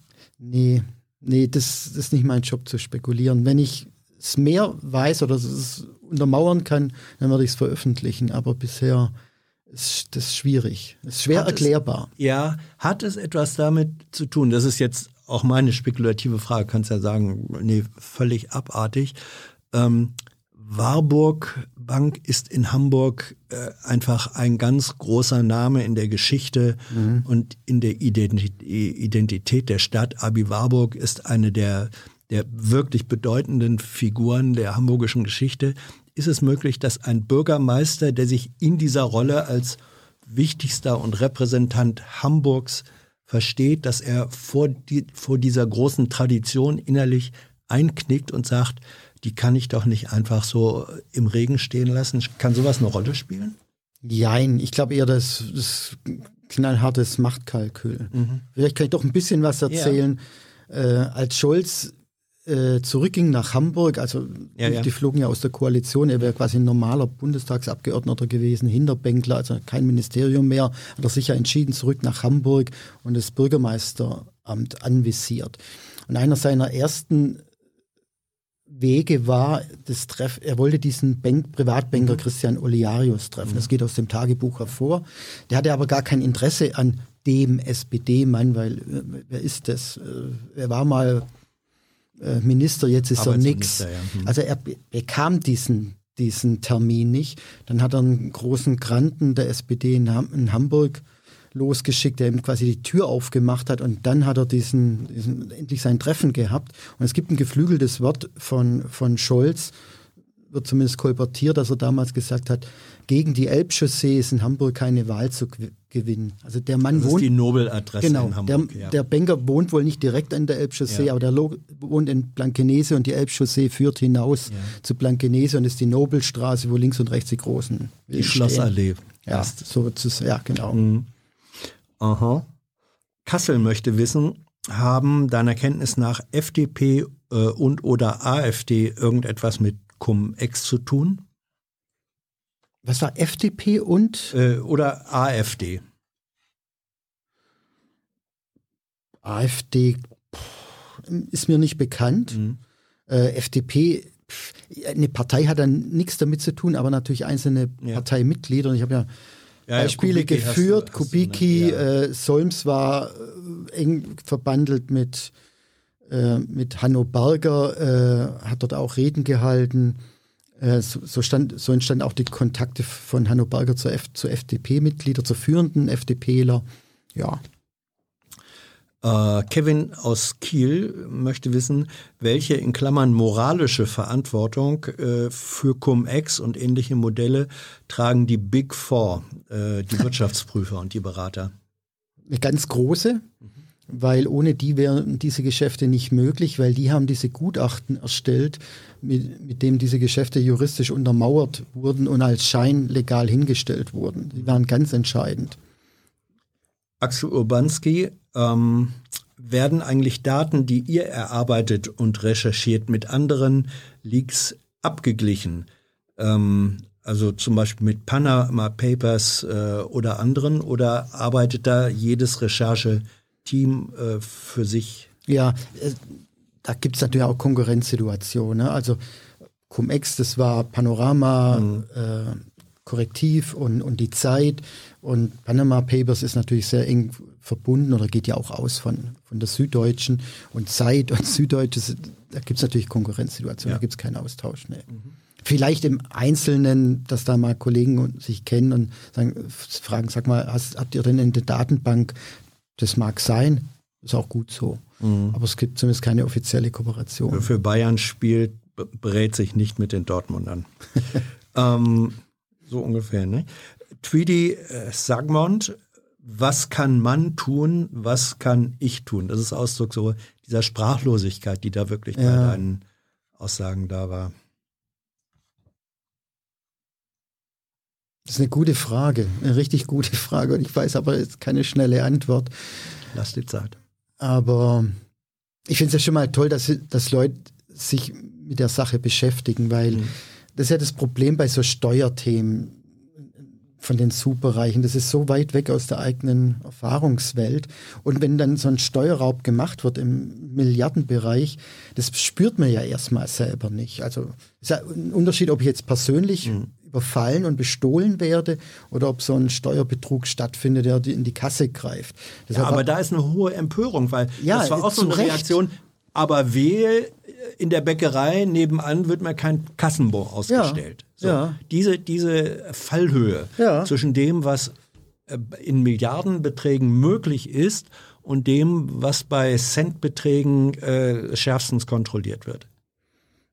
Ich, ich finde gut, dass sich die Leute empören und wenn sie irgendwie politisch aktiv sind oder politische äh, Veranstaltungen besuchen, da Fragen stellen. Also gerade beim Bundestagswahl also unsere Kollegen mhm. haben leider die Fragen nicht oder kaum gestellt. Hin und wieder mal gab es in diesen, diesen Publikums-Talkshows dann Leute aus dem Publikum, die dann Scholz irgendwie drauf angesprochen haben.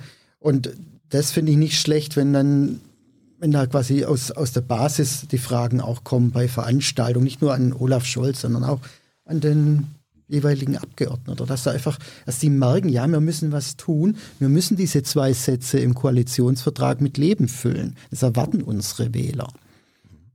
LV möchte wissen, das ist die vorletzte Frage, könntest du bitte ein Buch für Leute wie mich schreiben, die keine Ahnung, also wie LV schreiben, die keine Ahnung von der Thematik haben äh, und im großen Ganzen gar nicht sich gar nicht verstehen, was da eigentlich passiert ist. Ist das dieses Buch? Das ist das Buch, das habe ich für Sie, ja. euch geschrieben. Das ist kein Sach- und Fachbuch im klassischen Sinne. Äh, das ist nicht für Steuerberater, sondern das ist für, für den interessierten Leser. Ich habe das versucht, spannend und unterhaltsam auch zu schreiben, hm. weil das unser Job als Journalist ist, den Stoff, wenn er noch so sperrig ist, zu vermitteln. Und es darf dann auch spannend unterhaltsam sein. Und ich hoffe, es ist mir gelungen. Ich habe es zumindest versucht. Das war der persönliche Werbeblock. Und jetzt hat Hans, das bin ich, noch eine Frage. Äh, hat, hat dir dein Wissen äh, um Cum-Ex geholfen, dass du früher als andere bei Wirecard wusstest, dass die Sache stinkt? Oder hat dich das genauso überrascht? Nee, überhaupt nicht. Und Wirecard ist ein Thema, ich hätte mich da so gern engagiert als Journalist. Und da, aber äh, ich kann mich nicht vier teilen, ich kann nicht auf zwei Hochzeiten tanzen. Andere mhm. Kollegen können das, ich nicht. Und wir waren da so mit Cum-Ex beschäftigt, aber das ist ein großes Thema und ich hätte es auch gern anders gesehen, weil da, da geht es mir zu sehr um diese zwei Österreicher. Mhm. Äh, das ist so eine Gauner-Geschichte und ist auch sehr überschaubar. Zwei Österreicher machen einen Milliardenbetrug, der eine taucht ab, der andere sitzt im Gefängnis. Mich interessiert da eher das Systematische, was das, äh, die, diesen Betrug ermöglicht hat und auch die Verantwortung der Politik. Es gab einen Untersuchungsausschuss, aber die Verantwortlichkeit der Politik ist mir ein bisschen zu kurz gekommen bei, bei den Recherchen und bei der Berichterstattung. Da haben sich die Kollegen hauptsächlich ich will jetzt über Weihnachten die ganzen Bücher lesen, so Wirecard. Stand heute haben sich die hauptsächlich mehr über, um, um, die, äh, um die zwei Gauner gekümmert, um Wirecard und nicht um die Institutionen und Politiker, die das eigentlich ermöglicht haben. Oliver, Dankeschön. Hast du irgendeine Form von Jagdinstinkt? Möchtest du irgendjemanden zur Strecke bringen bei deiner Recherche, bei deinen Enthüllungen? Nee, das, das ärgert mich sogar. Also ich ich bin kein Jäger, ich bin Journalist. Und ich höre, ich habe es ja vorher mit Thilo auch gehabt, mhm. dass es auch manchmal schwierig ist, diese Themen intern äh, loszuwerden oder, da, oder dass man das okay kriegt, die zu machen. Also ja, aber jetzt muss es einen Blattschuss geben. Dann sage ich immer, ich bin Journalist und kein Jäger. Und zeigt mir doch mal bitte eure Trophäensammlung. Also das ist, ich beschäftige mich jetzt nicht mit dem Thema und habe eine Agenda und sage, ich will den und den Politiker abschießen. Das ist, darum geht es nicht, sondern es geht darum, die Geschichten ans Tageslicht zu zerren. Was dann passiert, ob jemand zurücktreten muss oder nicht, das habe nicht ich zu entscheiden und das ist auch gut so. Oliver, danke schön. Danke Gerne. für deine Arbeit, deine Auskünfte. Danke für euer Interesse, eure Fragen und eure Unterstützung. Thilo hat das schon gesagt. Auch diesen ganzen Kanal, dieses Projekt gäbe es nicht ohne euch. Dankeschön. Bis zur nächsten Ausgabe von Jung und Naiv. Ciao.